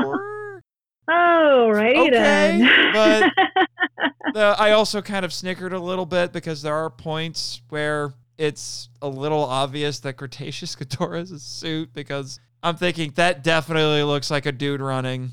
Yeah, he takes yeah. off and then he just tucks his feet up Starts and running. they you know Yeah. they have obviously have the suit on wires and then he's flying and I'm like yeah don't make that more obvious just yeah, yeah. don't make it more obvious oh well Oh well. like I said, this movie There does was- inch into legitimately good territory, but it's not great. yeah, the the special effects. There was like some really high points, and then there were some really low points. Although the low points in the CGI were still not as low as what we had in the previous movie. Yeah. They did all of that, and then we have the Back to the Future moment where Yep. Cretaceous Ghidorah dies, and then Grand King Ghidorah's like, "No, I want to eat you now!" Oh, and then he disappears as he tries to chomp down on him, which actually was a pretty effective scene. I thought It was, He's kinda- Yeah, yeah, it was cool. And then they're like, "Haha, we won!" And then it's like, "Nope." Psych, Psych! you forgot about the tail. I grew back. yeah. It's like a lizard, only from the Yeah. tail. Only from reverse. Yes. Aha. You would think if I could do Yeah. that, that I would be uh, nigh unstoppable, but yeah. Right? Okay. And, and it only took me 130 million years. Maybe that's the problem. It takes 130 million Only. years for me to regrow. Only. Yeah, sure. Yeah. okay. You have fun with that, Ghidorah. But I even wrote down on my notes Ghidorah just got back to the future, but if Ghidorah never existed, how did the are the kids still there? I have I had so many questions. And then they actually I addressed know. it. I'm like, oh, good on you, movie. Wibbly wobbly, timey wimey. Yes. Although I gotta say, when we get to the end of the movie, there's one last kind of inexplicable thing. How does Ghidorah fly with only one wing? I don't know. I was going to ask you, Jimmy, I you got any suggestions? gravity manipulation. Why didn't I think of that before? That actually Oh, that's makes right. sense. That's right. It's true. Ah, you can't ever get one over Jimmy, that's for sure. You know what, Jimmy? I think you get the no prize this week. What can I say except you're welcome? All right, moving on. so, with that, it brings us to the star of the movie. the star. Yeah, the star. The star. of every movie. The star that should only be making movies from here on out. Well, he has been a popular attraction on Monster Island. If you want mean, to see him, if you want to see him, let me know. He does get, hang out with it. He hangs out with his mother, and things are very nice between the two of them. But we have Mothra Leo, who, just like I told you in your first episode, has Uh-huh. more transformations than there are Sailor Scouts. And he has even more in this one. yeah, he Ah, went through what three? About three. Yeah, 'Cause, uh, we have Armor Mothra four. at the We end. have four Yeah. because he does Four? the silverfish. I thought that was. Aqua Mothra. Oh, you're right. I was kind of thinking that was Aqua Mothra. Aqua Mothra It that looked a lot flies like through Mothra. time. Yeah, That's amazing. because I so You're I right, guess right. it's also time travel Mothra. Mhm. But Which that was a pretty cool. I just want to say that was a pretty cool CGI effect of the like everything going tunneling. Yeah, it was like Yeah. tunneling. So that was pretty cool. I liked that. So just wanted to say that. yeah, Uh, but yeah, so so Aqua Mothra that can also travel through time. apparently. Hmm Then we have Uh, well, we had the Rainbow Mothra from the previous Oh. one, yes, yes, which was kind of like default mode two. okay. And then, oh, excuse me. Jimmy is sending me some stuff on my laptop here. Uh, Okay. Uh, it was not Aqua Mothra. That was Lightspeed Mothra. Oh, okay, It's a little different. good. It's a little different. I it's need- similar. I- it's similar, but it's more streamlined. All right. Well, Jimmy, do me a favor and send me everything that you possibly have that has anything to do with Mothra because I need that. He's getting on it right now. Excellent. Thank you so much. I gotta say, Lightspeed Mothra looks like an X-wing. There you go. And then we had Armor Mothra at the Armor end. Armor Mothra. Which- Yep. Yep. Oh my gosh. That was a little preposterous, I thought. Because I'm thinking, okay, how's he going to get another power up? He magically has Lightspeed Mothra with Uh huh. for, with no explanation. It's just like, I can travel through time, and I'm Lightspeed Sure. mode. And then he gets his butt kicked. That's the interesting thing. I had mentioned before that I felt like Mothra Leo is just super powerful and just pwns everything. And then in this movie, oh my gosh, he does it. He gets his butt kicked. Like Yeah. Grand King Ghidorah It's makes him look like a up. chump. And then- up. Yeah. Take, tearing part of his wings. Oh Yes. my goodness. I was crying. I was literally bawling my eyes out hmm during those scenes. Yes. And then they did the time travel thing, and he gets his butt Mhm. kicked for a while by Cretaceous Ghidorah, but he Mm-hmm. manages to win. Barely. Yes. But he manages to win. And now I'm sitting here thinking, okay, I know this is not the climax of the movie, even though, like with the other ones, the, the middle fight feels like a bit of a climax. Right? And so, like, well, how does he get the other power up? Because again, I haven't seen this movie in forever. And then out of nowhere, we have a Cretaceous Mothra larva that Which shows I- up, and a couple of them, I think, actually. Three. Three. Yeah, three. Okay, there you go. Of course, you counted. Mhm. But Mhm. and they cocoon him. Yep. I'm like, like well, that's the, uh, different. I've never seen an adult Mothra get cocooned.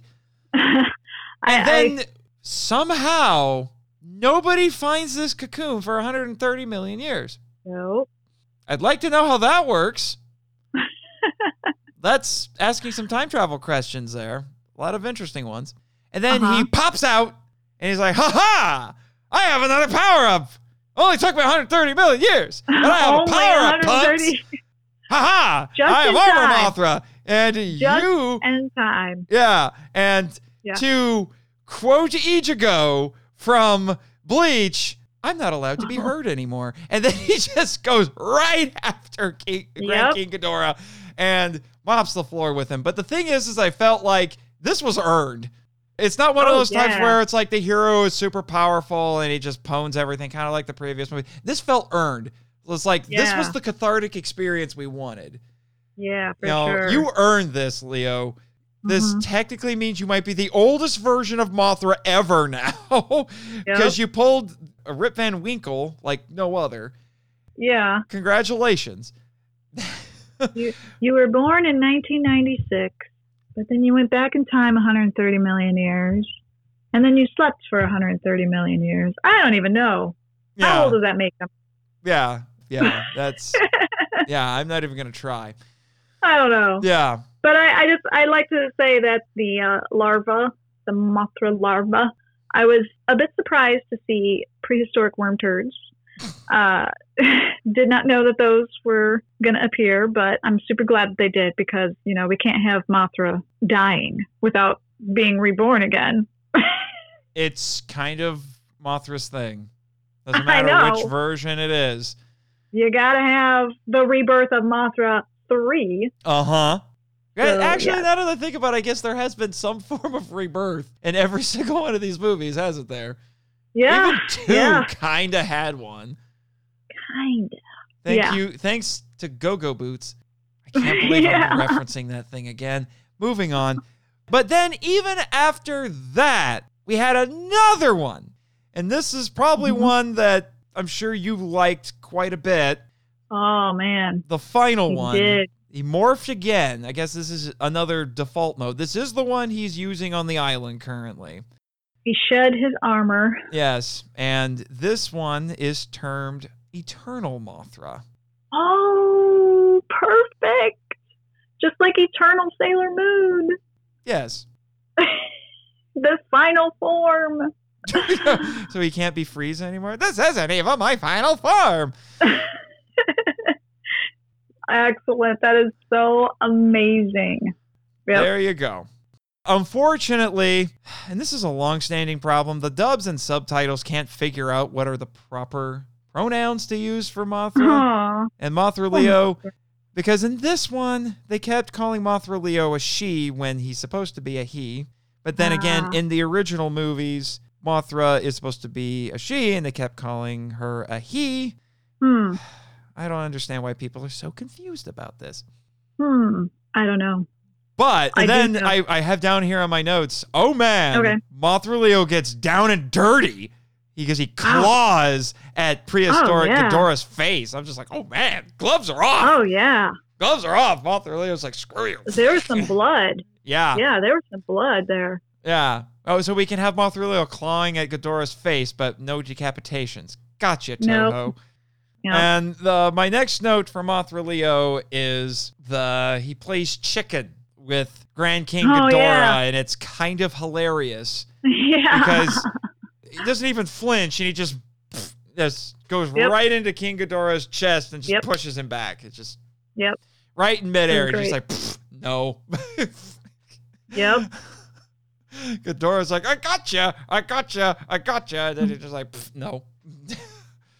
Yep. And then, he does it again. yeah, and then we get to the end, and Uh huh. I, I, this is literally my uh, me kind of transcribing my thoughts when we got to the end with Ghidorah after Mothra Leo does all this stuff with him, armor Mothra Leo. I said, boom, because I was expecting him to explode, and he doesn't. I said, boom. No. I said, so I go, boom, boom, boom, Yeah. boom, and then he actually Nope. explodes. Yeah, there's like a And It exploded so much I bumped my microphone. Sorry, folks. There you go again. anyway, Hey, I can understand your excitement. I'm just Yeah. saying. I, So I totally get it. kind of like I, I wrote down. It's, it's kind of like Power Rangers or a samurai movie, you know, where the heroes run by and they hit each other. And in Power Mhm. Rangers, the they would just do a little pose and then the monster would explode behind them. Or if it's Yeah, a samurai that- movie, they would charge at each other with their Yep. swords, and then Yep. one of the samurai would well sheath his sword, and then the other guy Yep. would fall over. Yep. So yeah, it was- Very classic. yeah, very classic Japanese cinema. Yeah. But that's all I've got, and so I will I will cede the Oh. floor to you because I can tell you are about to burst at the seams, and I'm Yes. a little scared. So go. I just absolutely adore this movie. I adore everything about this trilogy. And Wait, even I have two? something- even two. You know why? You know why? Why? Because it has Mo- because it has Mothra in it. of course. Yes. So I love Mothra so much. And as you know, I have converted to Mothrianity. Yes. I have the song memorized. because and I shall of now- course you do. Yes. And I shall now sing it for you. What? Sing? Um. Okay. モスラーや、モスラー。ドンガンカサクヤン、インドム。ルストウランド、ハンバハンバムヤン、ランダバンヌンラダン、トンジュカンラ、カサクヤン、モスラーヤ。Uh, hey, hold it, hold it, hold it, hold it. Jimmy, Jimmy has something to say here. Wait. Oh. Oh. Okay. Oh. Um. That's Reverend Mifune. Uh, Jimmy's telling me he's here and he he needs to Oh, talk with you. I've been wanting to meet him. Yeah, I never seen him come to the studio, let alone during a Oh. broadcast. But uh, Jimmy's telling me that this is really important. So, um, We'll be back after these messages?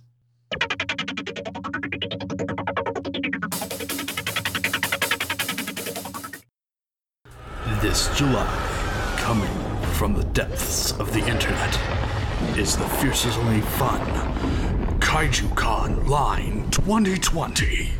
From July 11th through the 12th, content creators, fans, artists, and more will gather together to celebrate the wonderful world of the giant monsters that inhabit the kaiju genre. Check out the Facebook event KaijuCon Line 2020 or our website kaijuconline.com for upcoming details and listings for this online monster convention. We hope to see you all there.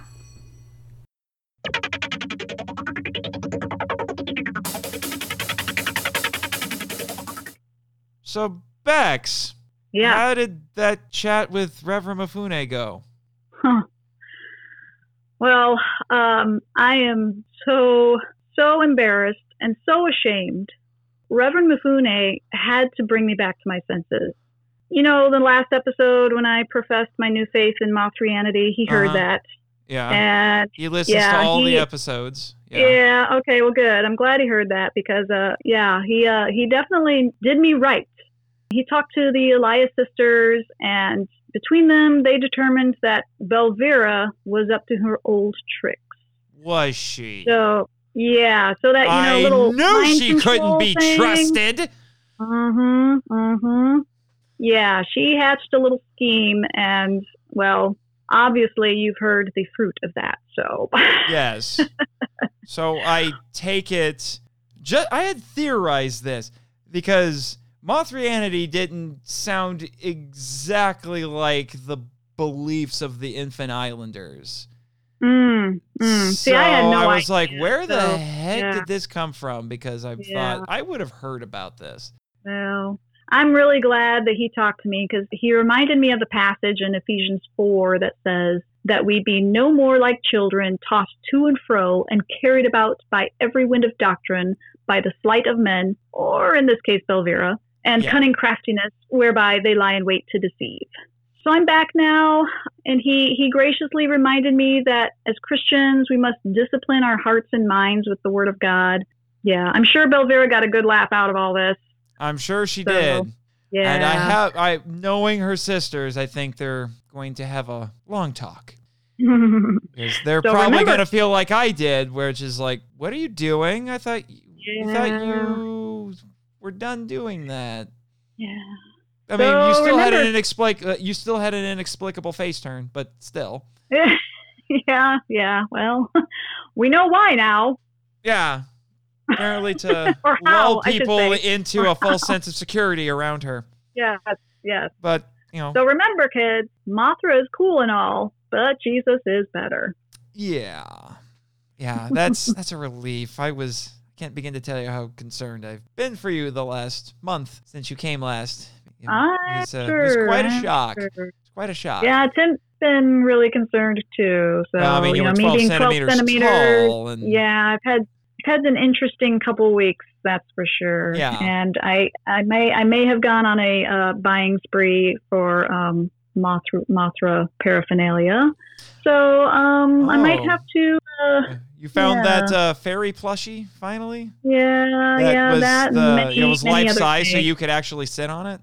Yes, it was great. I loved it. By the way, I loved it. It looks like a big fluffy pillow when you're 12 centimeters tall. So that Mhm, must have been nice and comfy. Yep, it was great. Yeah. It was great. Just saying. But you know, I'm glad to be back now. Glad to Okay, back. back to your old self. The Yes. yeah the don't worry. Uh, I've been reassured on many occasions. God is gracious, so Mhm. everything will be fine. Everything will be fine. Yep. Yep. All right. Yep. Thank you. Thank you, Reverend Mifune, for setting me straight. Yeah, you are the man, Reverend. You are the man. I need to have you on the show sometime. Mm-hmm. Now we can move on to a proper Toku topic. Yay. Or in this case, I mean, no, of them. don't yay this. Yeah. it's, it's a little bit sad. We, we've come off. we're- Yeah. We're, going to a couple of Hmm. kind of sad topics after having such a high There- on Yeah. talking about this movie because, yeah, it's better than it probably has any right to be. Right. And like we said earlier, this actually has meat to it. There's a message Some of it looks like a bubble. movie. Eh, Exactly. I mean, bubble. Yeah. So yeah, there's actually something to chew on with this show. There's an actual message behind it. A couple Um, of them, I think. Mm-hmm. Mm-hmm. Yep. But I'm going to let you spearhead the first one, which is the, Okay. again, make sure I'm saying this right, the Hikikimori? Yes. Okay. Yeah. So when I first watched the movie, I was like, "Oh, Shota's a NEET." Which, what And does so that stand talk- for again? NEET. Um, N E E talk- T? Correct. Yes. So I'm going to talk a little bit about that because there is the NEET and hikikomori. They kind of overlap, but they're distinct in their own ways. So I'll talk talk about NEET at first, um, which means not in education, employment, or training. N E E T. So the term originated in the United Kingdom around 1999, and it has spread to other countries, including Japan, Taiwan, China, South Korea, Canada, and the U.S. The equivalent in the West, because NEET is still unfamiliar, main, mostly in the West. So the term we would use would be unemployed. And just as a reminder, those who are receiving schooling or training are not considered unemployed. So this is somebody who, again, Really? is not. Yeah. So, So remember when so I was you're in college and I didn't uh, during those times when I was in college and I didn't Mhm. have you know my on-campus job or an off-campus job, would be I was you would be considered considered- employed even though I was not making money as a student. you would be considered in full uh, full time student. So you would not fall under this classification. Interesting. Mm hmm Mm hmm So, according to a 2015 article uh, by the Organization for Economic Cooperation and Development, or the OECD, there are roughly 39 million NEETs in 33 of the world's advanced industrial countries. Interesting. Yep, yep. So in the UK, the classification consists of those aged between 16 and 24. The term became widespread after its use in a 1999 report by the Social Exclusion Unit, which was set up by the Labour Party in 1997 to provide advice and policy analysis in an effort against social exclusion. So they already started recognizing this as an issue um, and up to this point, the term status zero was used, but NEET was soon adopted for this subgroup of people, given the negative connotations of the term status zero. A BBC News report done by Simon Cox in 2006 said the word is the latest buzzword for teenage dropouts. And he says that NEET are 20 times more likely to commit a crime and 22 times more likely to become a teenage mom. So, you know, females. Oh. Yeah. Um, a 2007 report by the Prince's Trust, um, the which is charity. Princess Trust. yeah, the Prince's, the Prince, Prince apostrophe S. Oh, okay. So, like like, the Prince- Princess Prince Trust. Right, right, right. Um, no, that's okay. The Princess Trust, a charity which is set up to help vulnerable young people get their lives back on track. This report stated that almost a fifth of people aged 16 to 24 in England, Scotland, and Wales are NEET. That's a lot of people. yeah. In his book titled Understanding Race and Crime, Colin Webster claims NEET commit disproportionately large amounts of crime, and children with high levels of truancy and exclusion at school are likely to become NEET. So now we're transitioning to Japan because that was all like UK, mm-hmm. right? Yeah. And I want to reiterate, I should have mentioned this when Mm-hmm. we started, that we're bringing this up because of Shota. Exactly. Yes. Thank you for that reminder. That's what first came to mind when I was watching this was that Shota was a NEET. In Japan, the classification consists of 15 to 34 year olds, so we have a wider swath of people. Around 2004, 2005, before the term was widely accepted, non employed young people were framed as lazy, work shy, and voluntarily out of employment. Many NEETs are supported by their parents or relatives. Some of the reports are conflicting um, as far as how many NEETs there are in Japan. Like one 2000 report said there was upward of 480,000, another claimed 850,000. But depending on the definition and the parameters, there's kind of not a hard number of NEETs that I could find, at least in Japan. Jimmy is wondering why you're saying NEET and not hikikomori. I will tell you, I was actually just getting to that, Jimmy. While the term NEET originated in the West and circulated around the globe, hikikomori, which translates to pulling inward or social withdrawal, originated in Japan. And the term was first coined by psychiatrist Tamaki Saito in 1998. All right, so this kind of was like right with the movie, okay? Mhm. so hikikomori is best defined by six traits. One, most of the day, nearly every day, is spent at home. Two, persistent avoidance of social situations. Three, persistent avoidance of social relationships. Four, experienced distress or impairment in an individual's normal routine. Five, duration of at least six months. And six, not better explained by another psychiatric disorder such as a social phobia, major depression, schizophrenia, or avoidant personality disorder. So, with all those things in mind, think Shota. All right, yeah. Now I do think Shota has some depression. Uh, We we talked about that, but I correct. kind of think that Mhm. the maybe the depression is a byproduct of this. well, I'll kind of explore a little bit of that here. So, if you want to simplify the differences between NEET and hikikomori, NEETs will still have a social life but no job, where hikikomori will have no social life but can be employed. So, instances of hikikomori, there's a lot of information out there about it. Most, or not, I shouldn't say most of them, but some of them will work from home through the computer. Oh, They have the computer. then I So- guess the last couple of months have been paradise for them. Exactly.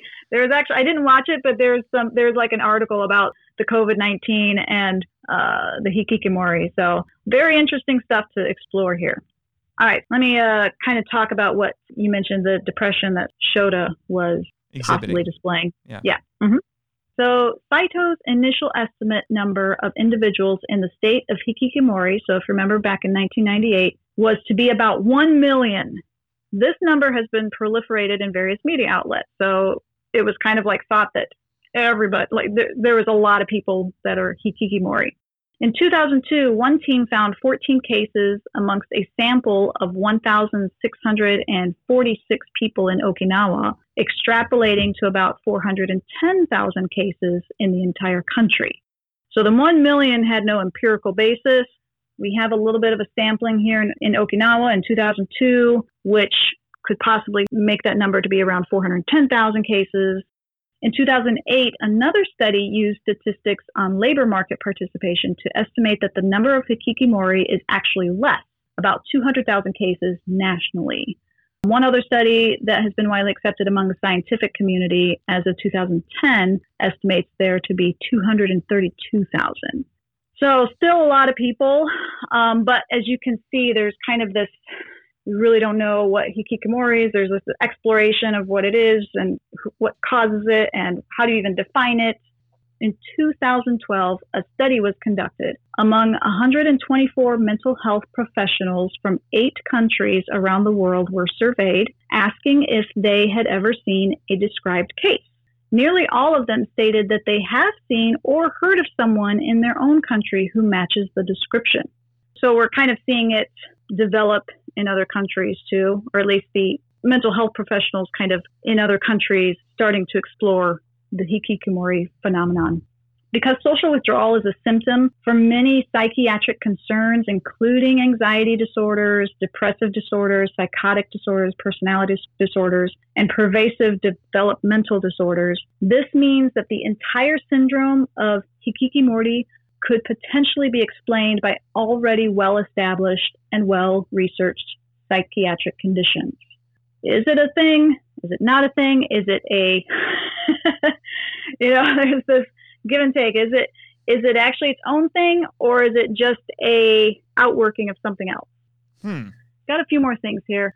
Japan is very slow on the pickup when it comes to mental health because of the social stigma and shame involved in seeking counseling. Most who suffer from depression, PTSD, and other various mental illness, illnesses Yeah, uh, not- Jimmy knows they- about that. He's Yeah. a serious case of PTSD from the war in space. Yeah, so while healthcare professionals are unclear as to the cause and proper diagnosis of hikikomori, it is a growing phenomenon that is gaining worldwide attention. The upper age of the subgroup is also moving higher since most hikikomori do not recover and only grow older. Mhm. It is also unclear how many women hikikomori there are really since the role of yeah, since the role of housewife or homemaker is a social normative. ah In May of 2019, a 51 year old man went on a stabbing spree, killing two people and injuring 18 others before committing suicide. I heard about this. Yeah, and it was unfortunately children. Investigations claim he was hikikomori, which brought the phenomenon once again to the forefront of world news agencies. In June of that same year, a former vice minister of Japan farm industry murdered his 44 year old reclusive son, claiming he feared his violent outbursts and that he would soon turn his attention to the nearby elementary school. And So keep in mind, I mean, this is shocking even by Yeah. Western standards, but violent crime like this Yeah. is incredibly rare in Japan. So Yeah. it's even more shocking. Yep. So the 76 year old former political man, political diplomat, whatever you want to call him, murdered of his 44 year old son who was hikikomori, because he claimed that his son was getting annoyed and irritated by hearing the elementary kids in the school nearby. And since the incident in May, in the month before, he decided he was going to kill his son. This is crazy. It's So I think that's a good good place for you to transition into your yeah, into the your top. which topic. is connected to the film because it largely takes place here. The subtitles call it Aoki Forest, but the proper way to say it, and next time I watch the movie, I'm going to pay attention to see if this is actually how they say it in the Japanese, but it's Aokigahara. It's a forest over by Mount Fuji. It's also called Jukai, which means the Sea of Trees. And it's on the northwestern flank of Mount Fuji, like I mentioned. And it's about 30 square kilometers or 12 square miles. The soil for it actually is hardened lava, which isn't surprising because what a lot of people don't realize is Mount Fuji is a volcano, Yep. but it hasn't erupted for several hundred years. So actually, it says right here in my uh, in my notes, the last major eruption from Mount Fuji was in 864 AD. So it's been a Oh, wow. long time. Yeah. But the reason that we bring it up is, and this has actually been used in a Godzilla film as well in GMK. Mm. It's commonly called the suicide forest. Mm. People go here to die. And because of that, the forest has some other distinctions, some other beliefs around it. You could almost call it folklore. Hmm. It's also believed to be haunted. And I think as we get into this, you'll see that the, the two are connected. Yeah. Now, there are some more down to earth explanations for some of the things that go along with this. The, the forest is incredibly dense, it's easy to get lost in there. In fact, a lot of hikers have been known to use plastic tape to mark the paths that they take so they can get back, kind of like leaving breadcrumbs. Right. Because the forest is incredibly dense, there's almost no wildlife there. I think I mentioned that earlier in our discussion, so it's very quiet.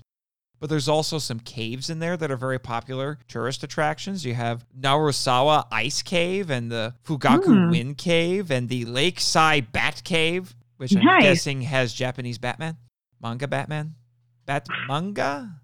I should ask the the guys over at Batman Meets Godzilla about that Right. which are lava caves created by eruptions from Mount Fuji. And the the ice cave is frozen all year round.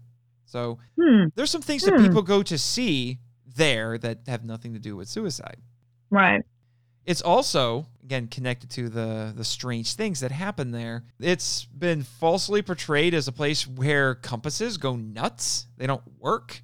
But the thing is, is because the needles on magnetic compasses, when you put them directly onto the lava, it messes with their alignment Ah. because the rocks are magnetic. So they go haywire. But if you pick it up, it's fine. Gotcha. Mm-hmm. Anti gravity.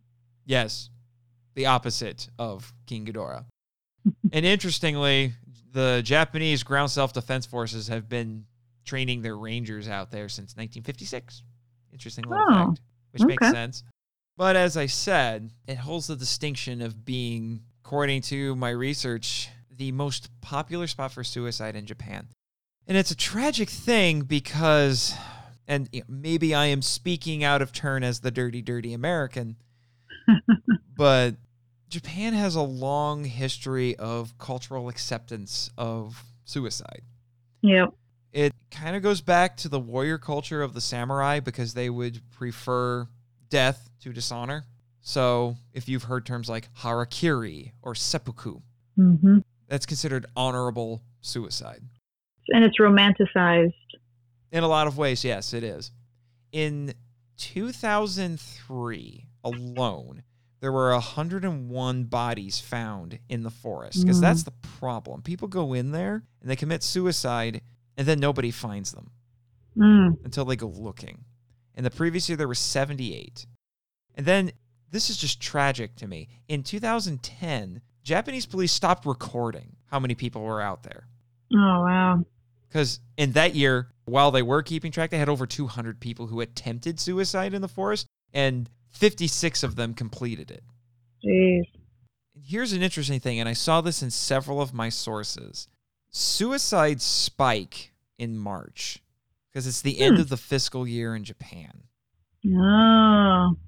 From what my sources were saying, it's because with it being the end of the fiscal year, a lot of Japanese employees are, I'm guessing, seeing what their evaluations are and seeing if they accomplish their goals or not. Or maybe there's a lot of pressure to meet deadlines and meet certain hmm. of, you know, goals within Right. the company, you know, a certain amount of money and everything. And if they're not making it, there's a lot of shame that's put on that and they can't handle it.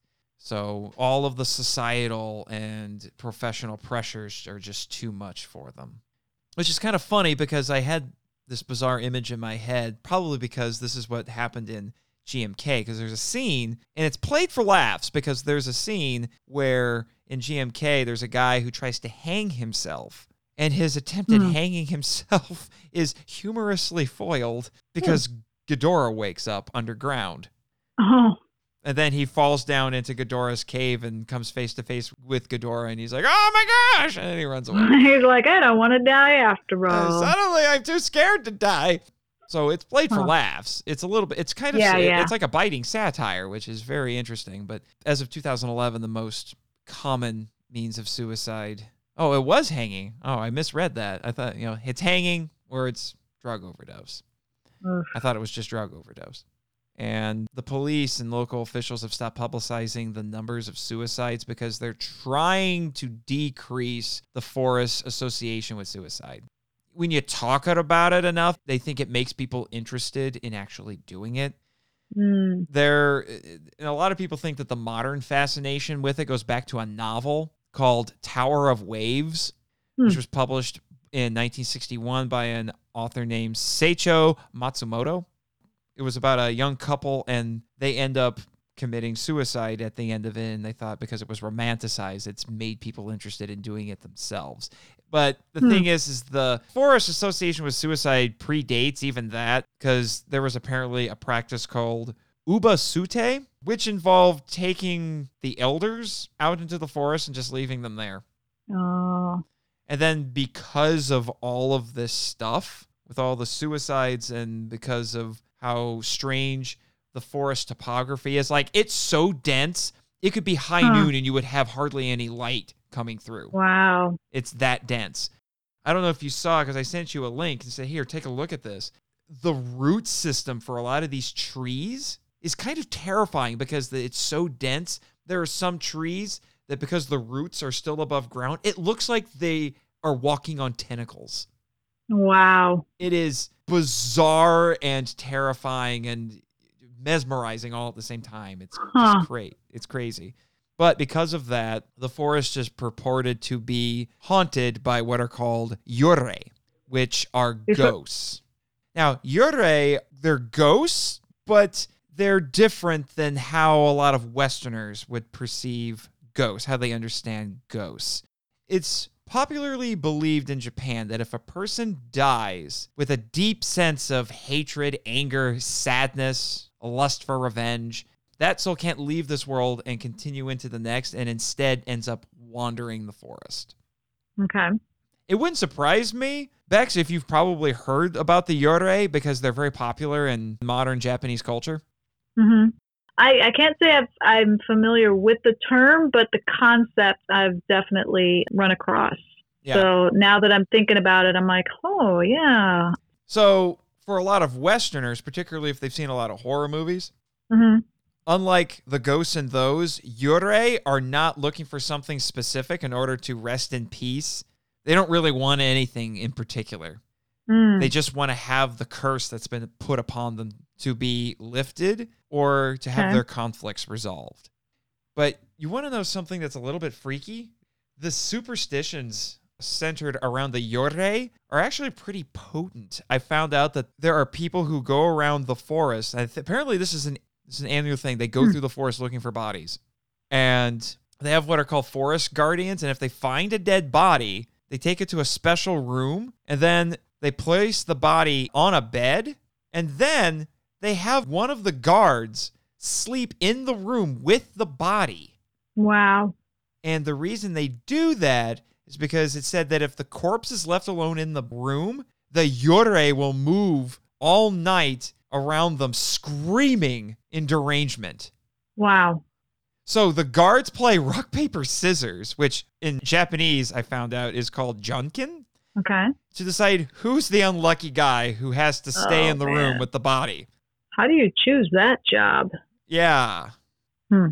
They are so afraid of these fallen souls that they would prefer to sleep near the body than risk disturbing the Yore. Wow. That's how deep the belief goes surrounding Yeah. this thing. Hmm. Now, a lot of the stuff with this forest actually got brought into the world consciousness a few years ago, and maybe you remember the specs. yeah. I Logan know what you're talking about. Paul. Yep. An idiot. that was making headlines back when I was on my previous podcast, and we had to decide if it was something we were going to bother talking about, and we didn't because we didn't want to give this guy give any publicity. nope. But Nope. this punk filmed a video. He's a YouTuber. Filmed a video where he claimed he found a body hanging in a tree in the forest. Now it was fake, Mhm. But he was presenting it as if it was true. Yeah. Talk about poor taste. Mm-hmm. All kinds of backlash. It was called tone deaf, particularly when it came to the subject of suicide and mental health in a country where, as you pointed out, suicide rates are higher in Japan than they are in the developed world. It's terrible. Yeah. And because it's such a common place where suicides are committed, they actually have signs in both Japanese and English Mm. erected urging people to not do it. To rethink. Yeah, it says, Yeah. here I got a couple of them written down. I quote, quietly think once more about your parents, siblings, or children. Mm. Please don't suffer alone and first reach out. There was a Japanese psychiatrist who interviewed some people who survived their suicide attempts out in this forest, and they asked why they did it. And they said the key reason was because they believed that they would be able to die successfully without being noticed. Wow. They also, interestingly, they thought they wouldn't be noticed, but because it's haunted, they also thought that they wouldn't die alone, that there would be these Hmm. other souls out there in the forest. And another thing that they've done to try to curb this is they have put up security cameras to make sure people don't go in there and try it. So they're making a little bit more efforts to try to curtail this, which I think is Yeah. good. Absolutely. And they've also the local government has tried some other methods to try to curtail it because the so they've raised the height of bridge rails and they've trained volunteers to talk to potentially suicidal visitors. They've increased Hmm. police patrols at the entrances. And they have actively discouraged movies and TV shows that might promote the forest's reputation as a place to kill yourself Hmm. which is interesting because I discovered that in the last couple of years, there have actually been a pair of American movies made that centered around the forest. One was called Sea of Trees. It was an independent drama and had some pretty big stars in it. I'm surprised I didn't hear about it. It had Naomi Watts connection because she was in King Kong 2005. she was Ann Darrow. Matthew McConaughey. All right, all right, That's all right. crazy. oh my goodness. Ken Watanabe. That's Last crazy. Samurai, pair of Godzilla movies, all kinds of cool stuff. Batman Begins. And, you know, that was a little drama about a couple whose marriage is on the rocks, and then the husband goes off into the forest. From what I saw in the trailer, I guess the implication is he's going to kill himself, and he meets Ken Watanabe out there, and Ken Watanabe is, is trying to tell him not to do it. And hmm. then there was a horror movie, of course, from around the same time. It was just called The Forest, that is about a young woman who has a twin sister who went off into the forest and disappeared. So she goes off trying to find her. And then scary things happen because Of course, it's, because horror. yeah, Aokigahara, because, you know, it's haunted. Yeah. So it Yeah. was playing up on both the suicide and the haunted aspect of the forest. Haven't seen either one of those movies yet. Probably just going to watch Sea of Trees. That was the more interesting of the two, personally. Yeah, that sounds more interesting for sure. Yeah. But Japan has a very high rate of suicide rates. It's ranked 26th globally in age adjusted suicide rates in 2015. That's from the HWO. That year overall, there were 15.4 suicides per 100,000 population, and that breaks Hmm. down to 9.2 for women and 21.7 for men. Wow. And just to put that into perspective, it's 12.6 in the United States, 7.4 in the United Kingdom, and 5.4 in Italy. Wow. But it's 16.1 in Belgium and 24.1 in South Korea. A lot of people think that this increase in suicide rates has come about in Japan because of the economic crisis that struck them in the 1990s. You may have remembered that from when I was on Kaiju Vision talking about the asset bubble bursting. Yeah. Yeah. Yeah, it put Japan into a recession and they've never really fully recovered from it. Yeah. Interestingly, and this goes back at least I think a little bit to some of the stuff you were talking about, Bex. The average age of someone who commits suicide in the forest Mm-hmm. is 40 to 50 years, and they're usually men. Hmm. I didn't put this in my notes, but it came up in my research. I couldn't find a lot of connection. Like the main connection I found between hikikomori and suicide was the incidents in May 2019, where the man went on the stabbing spree and then killed himself. Mm. Um, but most hikikomori actually die alone in their home Mm.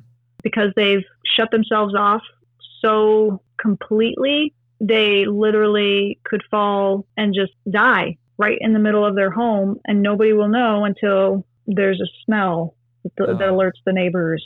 Oh, Yeah. Jeez.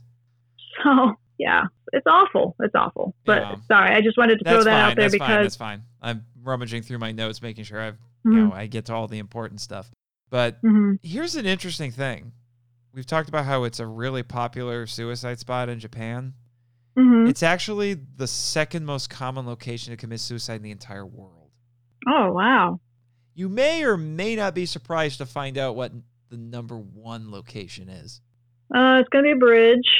Um, Golden Gate Bridge. You're right. Ah, I mean, I'm not happy about it, but Yeah. yeah. And it's said that the locals who live near the forest hmm can easily identify three types of visitors who go to the forest. oh, I tr- bet. Call them the trekkers, the curious, and those planning a one way trip. Wow. So it's hard to talk about. It really is. is. I mean, it, it's one of those things I can rattle off all these facts. Yeah. I can say all of these things. I mean, there's a lot that you could mine about this Yeah. forest, which is why I think it's interesting that they have it as a setting. And I can't help but wonder if the filmmakers are trying to say something about that. They have, yeah, absolutely. And if you think about what is being talked about in the very first line of the movie is as long as you live, you shall have hope. And then we have Shota, who is suffering some sort of emotional mental distress and who's going into the forest very frequently. the movie makers, seems to me, they really had a mis- message to get across. And I mean, it's interesting that it's this haunted forest that Ghidorah Mhm. chooses to have his dome. hmm We'll call it that. hmm And he's looming over it. He's, I mean, he's a dragon, and dragons he's- are, especially in Western culture, it's a little less true in Eastern culture, but are yeah, associated with evil. yeah. And he's literally wiping out the next generation. Yeah, uh, that was something I came across in Japan's Green Monsters that he is Uh-huh. taking away Japan's future hope. Yeah. So, like I said, it's a, a very appropriate place, I think, a strangely appropriate place. You know, Yeah. this mysterious setting goes with what's going on with Ghidorah, and then all the strange things that happen. Lora betraying her sisters, Moll almost dying, more or less Yep. dying. Yeah. I mean, it's not really suicide, it's a heroic death, but hmm you know, she dies. There's a lot of death going on in this. The children were Mhm. supposed to die there. All Mhm. of these things.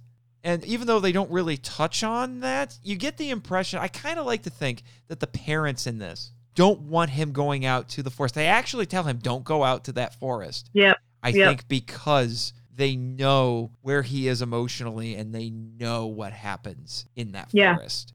I agree. But obviously, this is a children's movie, and that's Yeah. probably too heavy a subject to get into for and a children's the movie. and the one lines that they deliver are simple yet profound. yeah. So again, there's a strange amount of substance to this, Mhm, and I, I, it's it shocks me looking into this. I know that had to be on the filmmakers' minds when they were doing yeah. this. I know your little gospel connection has to go along with that from what you were telling me. Would you like me to go into that now? yes, please do. Okay. So immediately, like I said earlier, I, I latched on to the as long as you live, you shall have hope. And when I mentioned that the last scene when the family comes together, that that really moved me. That's really true. I like teared up at that because it was so impactful because of the weightiness. I could tell the weightiness of what was being dealt with in this movie. Which I Um, have to say is an overall huge improvement over the second one. You really, Oh man, the entire time, you really do feel the gravity of what's going on. Yeah, for sure. So, like we said earlier, the movie makers, you know, were addressing some really hard issues like suicide and social withdrawal. It certainly is evident in the opening line. So, the idea of hope is abstract and it's defined as a feeling of expectation and desire for a certain thing to happen. And hope and faith are commonly used synonymously. So, coming at it from a Christian perspective, the Christian definition is found typically when, you know, if anybody knows any of their Bible, they're typically going to know this verse. It's Hebrews 11, verse 1, which says, Now faith is the substance of things hoped for, the evidence of things not seen. That was actually one of the first Bible verses I memorized as a teenager. Yeah. Yeah. Like I said, if you've spent any time in Sunday school or whatever, you're probably familiar with that verse. Now, this verse opens the chapter often referred to as the Great Hall of Faith, which talks about Moses and Abraham Mhm. and Sarah. I mean, all these. Reverend Mifune's Pillars. actually been going over this chapter the last couple Yeah. of weeks during Yeah. his services. So these men and women suffered persecution, witnessed miracles, obeyed the commands of God in the midst of severe trials, all for the promise which God Himself made. That promise was Jesus. So here they are having a faith and a hope for something that God promised. And that promise was Jesus, the Son of God, the perfect sacrifice, sinless and obedient, enduring the shame of the cross, dying the death that we deserve, taking upon himself the sins of his people, and bestowing upon them his righteousness. He rose again and proved himself to be the promised Messiah, so that at the end of days, any who put their faith in the risen Savior will stand before God robed in the righteousness of Jesus, who is the author and finisher of that faith. Without the Christian worldview and the knowledge of the faith that comes from God, hope is more characterized as wishful thinking. A hope that has no guarantee of actualization is a hope that is futile. The Christian can have hope because they hope in the promise keeper. Not only hope for our eternal destination, but hope in that God will work all things for good in spite of mental illness, tragic death, and heinous crimes. God has a purpose and he will fulfill it and it will be good. The greatest crime was the cross. The greatest good was the cross. Repent and believe this gospel of Jesus and have hope. Talk true about hope. talk about irony. I'm just saying. Yeah. Have hope, which is true hope for as long as you live. And Wow. that's my gospel connection there for you. I love it. But before we close out, I don't know how well this connects, but I Mhm. told you when we finished the movie that we have to talk about this at least for a minute. Sure. I can't believe that one of the most profound things I have heard in a kaiju movie since I started this show is from, of all things, Rebirth of Mothra 3. Still can't believe it. And yeah. what's Who even nuttier is that this is from the dub titles. Yeah. So somehow those goofballs in Hong Kong did something right. I don't know Yeah. how. It's a rare time that they do. There's a scene in the movie where Belvera and Lora are flying back to the dome. Mm-hmm. And keep in mind, we've talked about this. Lora is the Elias of love. She's incredibly Yep. kind. They even say at one point in the movie that she loves the innocence of children. Right. And that's what Shota uses to bring her out of her hypnotism. Kind of like you with Reverend Mifune earlier. Yeah. Yeah. That's Yeah. what he said. Yeah. And then, again, of all people, Belvera, she had one of her moments. She messed with you, but she had this tremendous moment in this movie. And I have the whole thing written out. She says to Lora, Sometimes kindness isn't enough. You must find the reason for hate and anger. Once you understand that, kindness will become even more powerful, Yeah. more than courage or wisdom. It's crazy. Crazy br- good, man. It is. I bring it up because I'm going to get a little serious here for a second. hmm I may be all the way out here on Monster Island, but I am not ignorant about the condition of the world, particularly my home country the, of America. I've not been one to talk about what's going on because I don't feel like this podcast is the best place to do that. Now, I have a fellow podcaster who disagrees with that and wants to use his platform as a podcaster to talk about it. And that's his prerogative, and I understand why he wants to do it. I have chosen not to because I just don't think this is the place for it. Sure. But when I saw this, I was blown away. This is a message for our times, I think. Yeah. It is so incredibly profound. I mean, I could spend a whole podcast probably dissecting this. You must find the reason for hate and anger. Once you understand that, kindness will become even more powerful. I just. Mhm. And even just started off by saying kindness isn't enough. We, we all think that that's all. It's like the Beatles told us, you know, all you need is love. yeah. If you have no understanding why people are angry, where their hate comes from, love and kindness are empty platitudes. Mm. All the courage, all the wisdom in the world means nothing. But when you understand it, I mean, I look at it, it- it's, I feel like it's, I feel like it's advocating empathy. Hmm. And yeah, I have my opinions about what's going on, but in the end, I don't think the opinions necessarily matter. This is about people. And we Hmm. have to understand why people feel the way that they do. And if you understand why people feel the way that they do, I think you can better deal with the underlying issues. And I've seen far too much of people not taking that time Mm. on social media, especially. Yeah. And I've said this not on any of the podcast social media, but elsewhere. This needs to stop. And I think it can stop with empathy. Understand one another. as corny as it sounds, you know, we talked about Bill and Ted a little earlier today. Be excellent to each other. I mean, it's Right. but the kindness needs to come from a place that is very personal. You're understanding where people are coming from. It can't just be a blanket thing. It's not enough. You- hmm It's like I said, I could spend a long time Oh, really, for analy- sure. really analyzing that. But I hope for those of you who are listening to this, if you get nothing else, well, gospel connection is the most important part. So if you get two things out of this episode, Well, walk away I- with that and walk away with this, please. may I pose the uh, thought of how to say this since I'm not prepared for it? You can't have true kindness towards each other without the love of Christ first. Indeed. So there you go. Yeah. Heavy, heavy subject. Heavy Yeah, subject. yeah. I'm glad we got heavy. through it though.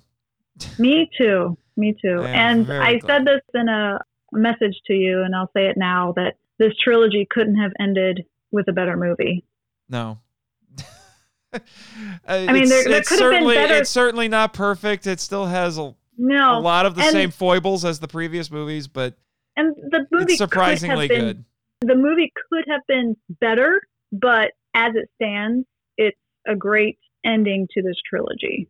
And this is coming from the not Mothrian Bex, Nope. right? Nope, nope. So That's yeah, that's good to know. I was a little concerned there for a while. I was just like, No, I have think a she, uh, I think she likes this a little too much. I have a clear head and a clear heart. Um, I have been recentered back to a love of Jesus. Um, so yes, as I said, Mothra is cool, but Jesus is better. Yeah. Yes, Jimmy, I was just about to mention that. This is a good point for me to let you all know what our next episodes are going to be. Our next episode will be a mini analysis. We've it's been a little while since we've done that. I will be doing a mini analysis on the 1963 Toho classic Matango, which honestly is one of my favorite tokusatsu films. It is oh. fantastic. It has the unfortunate US title of Attack of the Mushroom People, which does it no favors. Huh. Makes it sound incredibly schlocky when it's as far from schlocky as you can possibly get. Although on paper it sounds kind of insane. It's a horror movie about mushrooms. All right. But trust me, it is infinitely better than any summary could describe it. I mean, I just watched uh, three movies that had a giant moth and worm turds and meat bubbles and lightning and lasers. I mean, Oh, lightning and lasers. How could we forget about lightning and lasers? But yeah, but yeah, Japanese horror movie about mushrooms. That was Nice. one of the handful of movies I covered as part of an independent study in college for Ishiro Honda. So I'm looking forward to that. I ha- found a lot of great research on that film, and I can't wait to share it with all of you listeners. Huh. But now that the summer of Mothra is over, we have to move into another trilogy of important kaiju movies. In this case, it will be Daimajin from 1966, the first of three movies that came out in the same year, I might add, 1966. wow. That's about a statue that comes to life. It's a fantastic trilogy, and I will be joined by my friends. who They've been on the show before, although it's been a hot minute since they've been on. It has not since episode two have they graced the studio here on Monster Island. My friends Joe and Joy Metter will be joining us for that one Nice. And uh, they'll be doing like uh, doing what you did, Bex. So they'll be coming for three movies in a row. So it'll be exciting. All right. Well, I hope they have a better time than I did. I thought you had a fantastic time here. I, I did. I did. It was just full of ups and downs and bigs and smalls. So, yeah. Such is life, especially in 2020. Right. But I will mention, since we're on the subject of schedules, yes, unfortunately, Godzilla vs. Kong has been delayed again. Aw. and has mucked up my podcast schedule. Jimmy and I have spent many a sleepless nights trying to figure out what to do, and we think we've got it figured out. Godzilla vs. Kong has been delayed until May of 2021. oh, wow. So we've shuffled some things around. Our last big film discussion episode will be in November. It'll be Beast from 20,000 Fathoms. Then we'll have a pair of mini-sodes, probably with some guests, in December to close out this season. And then Godzilla King of the Monsters, which we were going to cover just before Godzilla vs. Kong came out, been pushed to our second episode in May of 2021. And then Godzilla vs. Kong will be our first episode of June 2021. I'll Hmm, try to get cool. the whole schedule posted online at some point, so you'll be able to reference that.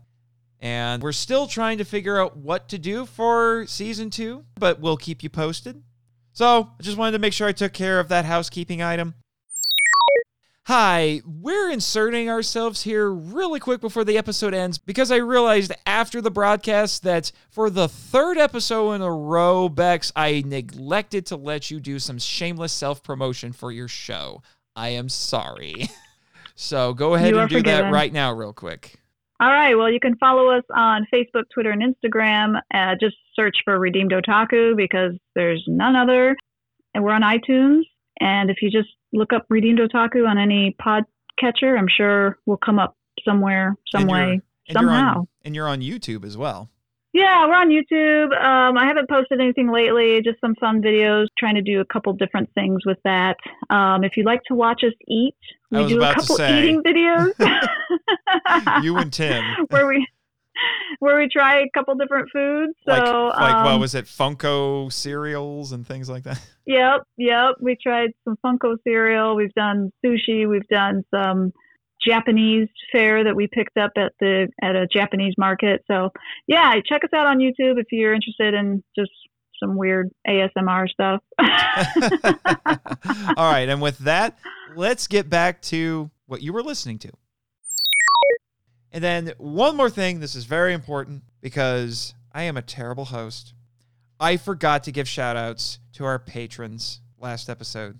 oh, So you're all getting a double portion. In fact, in one case, one of you is getting a triple portion because you started your contributions just before an episode went live. So I feel like I owe you. Hmm. So, to Travis Alexander, host of Kaiju Weekly, thank you, thank you. Eli Zilla13, thank you, thank you.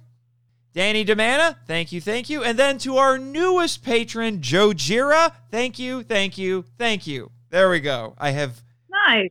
I have made my penance. I have made my penance. We can move on now. Very cool. All right. Congratulations, by the way. Thank you. So, with all of that, I now have to thank you, Bex, for making all of these. I was calling them pilgrimages to the island. Mm. It's been much appreciated. It was a delight to have you on the show. You are more than welcome to come back. Wow, thank you. I have greatly enjoyed my adventures, and thank you so much for introducing me to Mothra. I loved it. And I'm saying that, like I said, with clear heart, clear head. but you have made me a fan of kaiju movies. So I look forward to exploring more. Excellent. I'll send you a list with all of Mothra's movies. All right. But- Excellent. The next thing, uh, though, is we need to figure out how to get you home because don't really want to shrink you to send you back on Garu Garu. No, So, no, I don't want to do that. what are we gonna do as about much this? As it was, as much fun as it was, definitely want to go back home normal. Yeah. So what are we gonna do about this, Jimmy? Really? You want to do the teleporter again? Okay. Fine, we'll do the teleporter, but we're gonna test it before you send anybody through that again.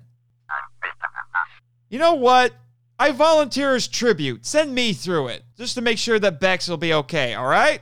So, with that, cue credits. Thank you for listening to the Monster Island Film Vault, a podcast produced and hosted by Nathan Marchand. If you enjoy the show and want to join the discussion, we'd love to hear from you. So email us at feedback at monsterislandfilmvault.com. Your message could be read on a future episode of the show. Our website is monsterislandfilmvault.com. Follow us on Facebook and Instagram at Monster Island Film Vault, and on Twitter, where our handle is The Monster Isla One. You can also follow Jimmy from NASA on Twitter at NASA Jimmy. I have fulfilled my contractual obligations. The podcast logo was created by Tyler Souls from TylerDrawsComics.com. Our theme song is Wander on the Offensive, live edit by B33J, Sarax, Juan Madrano, and Nonsensical Lexus, which is a remix of Counterattack, Battle with the Colossus, and The Open Way, Battle with the Colossus by Ko Otani from the video game Shadow of the Colossus. Can be downloaded from ocremix.org. All film and audio clips belong to their respective copyright holders, and no infringement is intended or implied. The show is available on Apple Podcasts, Stitcher, YouTube, and other fine podcatchers. Please rate and review us on Apple Podcasts to spread the word about the show. You can also support MIFV on Patreon. The Monster Island Film Vault is a Moonlighting Ninjas media production. Sayonara!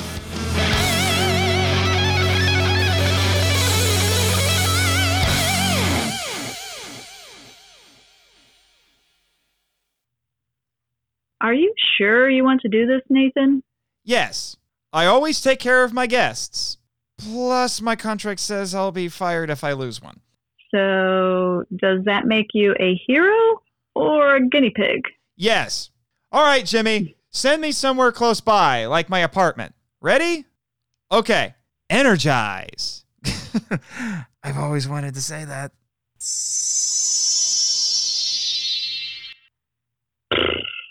I'll always remember my time being 12 centimeters tall, but boy, my cat, there were a few close calls, but thankfully Tim was there to rescue me. It wouldn't have been the first time Corvus sent me to the ER. See, what happened was. That was one of the most interesting experiences I've had since coming to Monster Island. I wonder why the board hasn't patented this. It revolutionized, well, everything. Well, that's cool, but I think I'm ready to go home now. Be my guest, Bex. Arigato gozaimasu! Uh, The heck are you doing, Jimmy? You aren't doing this? Then. Hello, anime lovers. Nathan has a twin sister, and she's a magical girl? Bex, I don't have a twin sister. Well, you do now. Not only a magical girl, but a princess. Hey, that's my crystal in your wand, Missy. Unhand me, brute. Who do you think you are? I don't know. This day just keeps getting weirder. Uh, Jimmy's motioning for you, Nathan. Got something on the computer? Let me see. Oh. What is it? Apparently, when I went through the teleporter with that crystal you gave me in my pocket, it somehow caused this female clone to come into existence. What? Wow. This is like Ranma one half, only less awkward. So, I'm you? Tall, blonde, blue eyed, and snarky? Yep. Though a heck of a lot prettier. Shut up, Jimmy. So, what's your name, princess? I. I don't have one. Well, if I'd been a girl, my parents would have named me Jessica. I like it. Shine! Crystal Lady Jessica! This is amazing! You are amazing! Want to review a magical girl anime on my podcast, Redeemed Otaku? I'd be delighted. But, uh, can we do it after I talk with that handsome redheaded guy first? Don't even think about it, Jimmy. Considering you just came into existence, you're going to need some pointers. I know the perfect anime to watch, young Padawan. Really? Yes! We can have a slumber party, watch all 200 episodes, and then talk about it. Squee! Oh, come the frick on. Yay! Jimmy, beam us that away.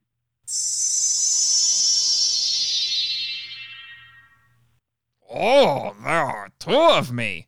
God help the world. Jimmy, I think you might want to put the teleporter in storage.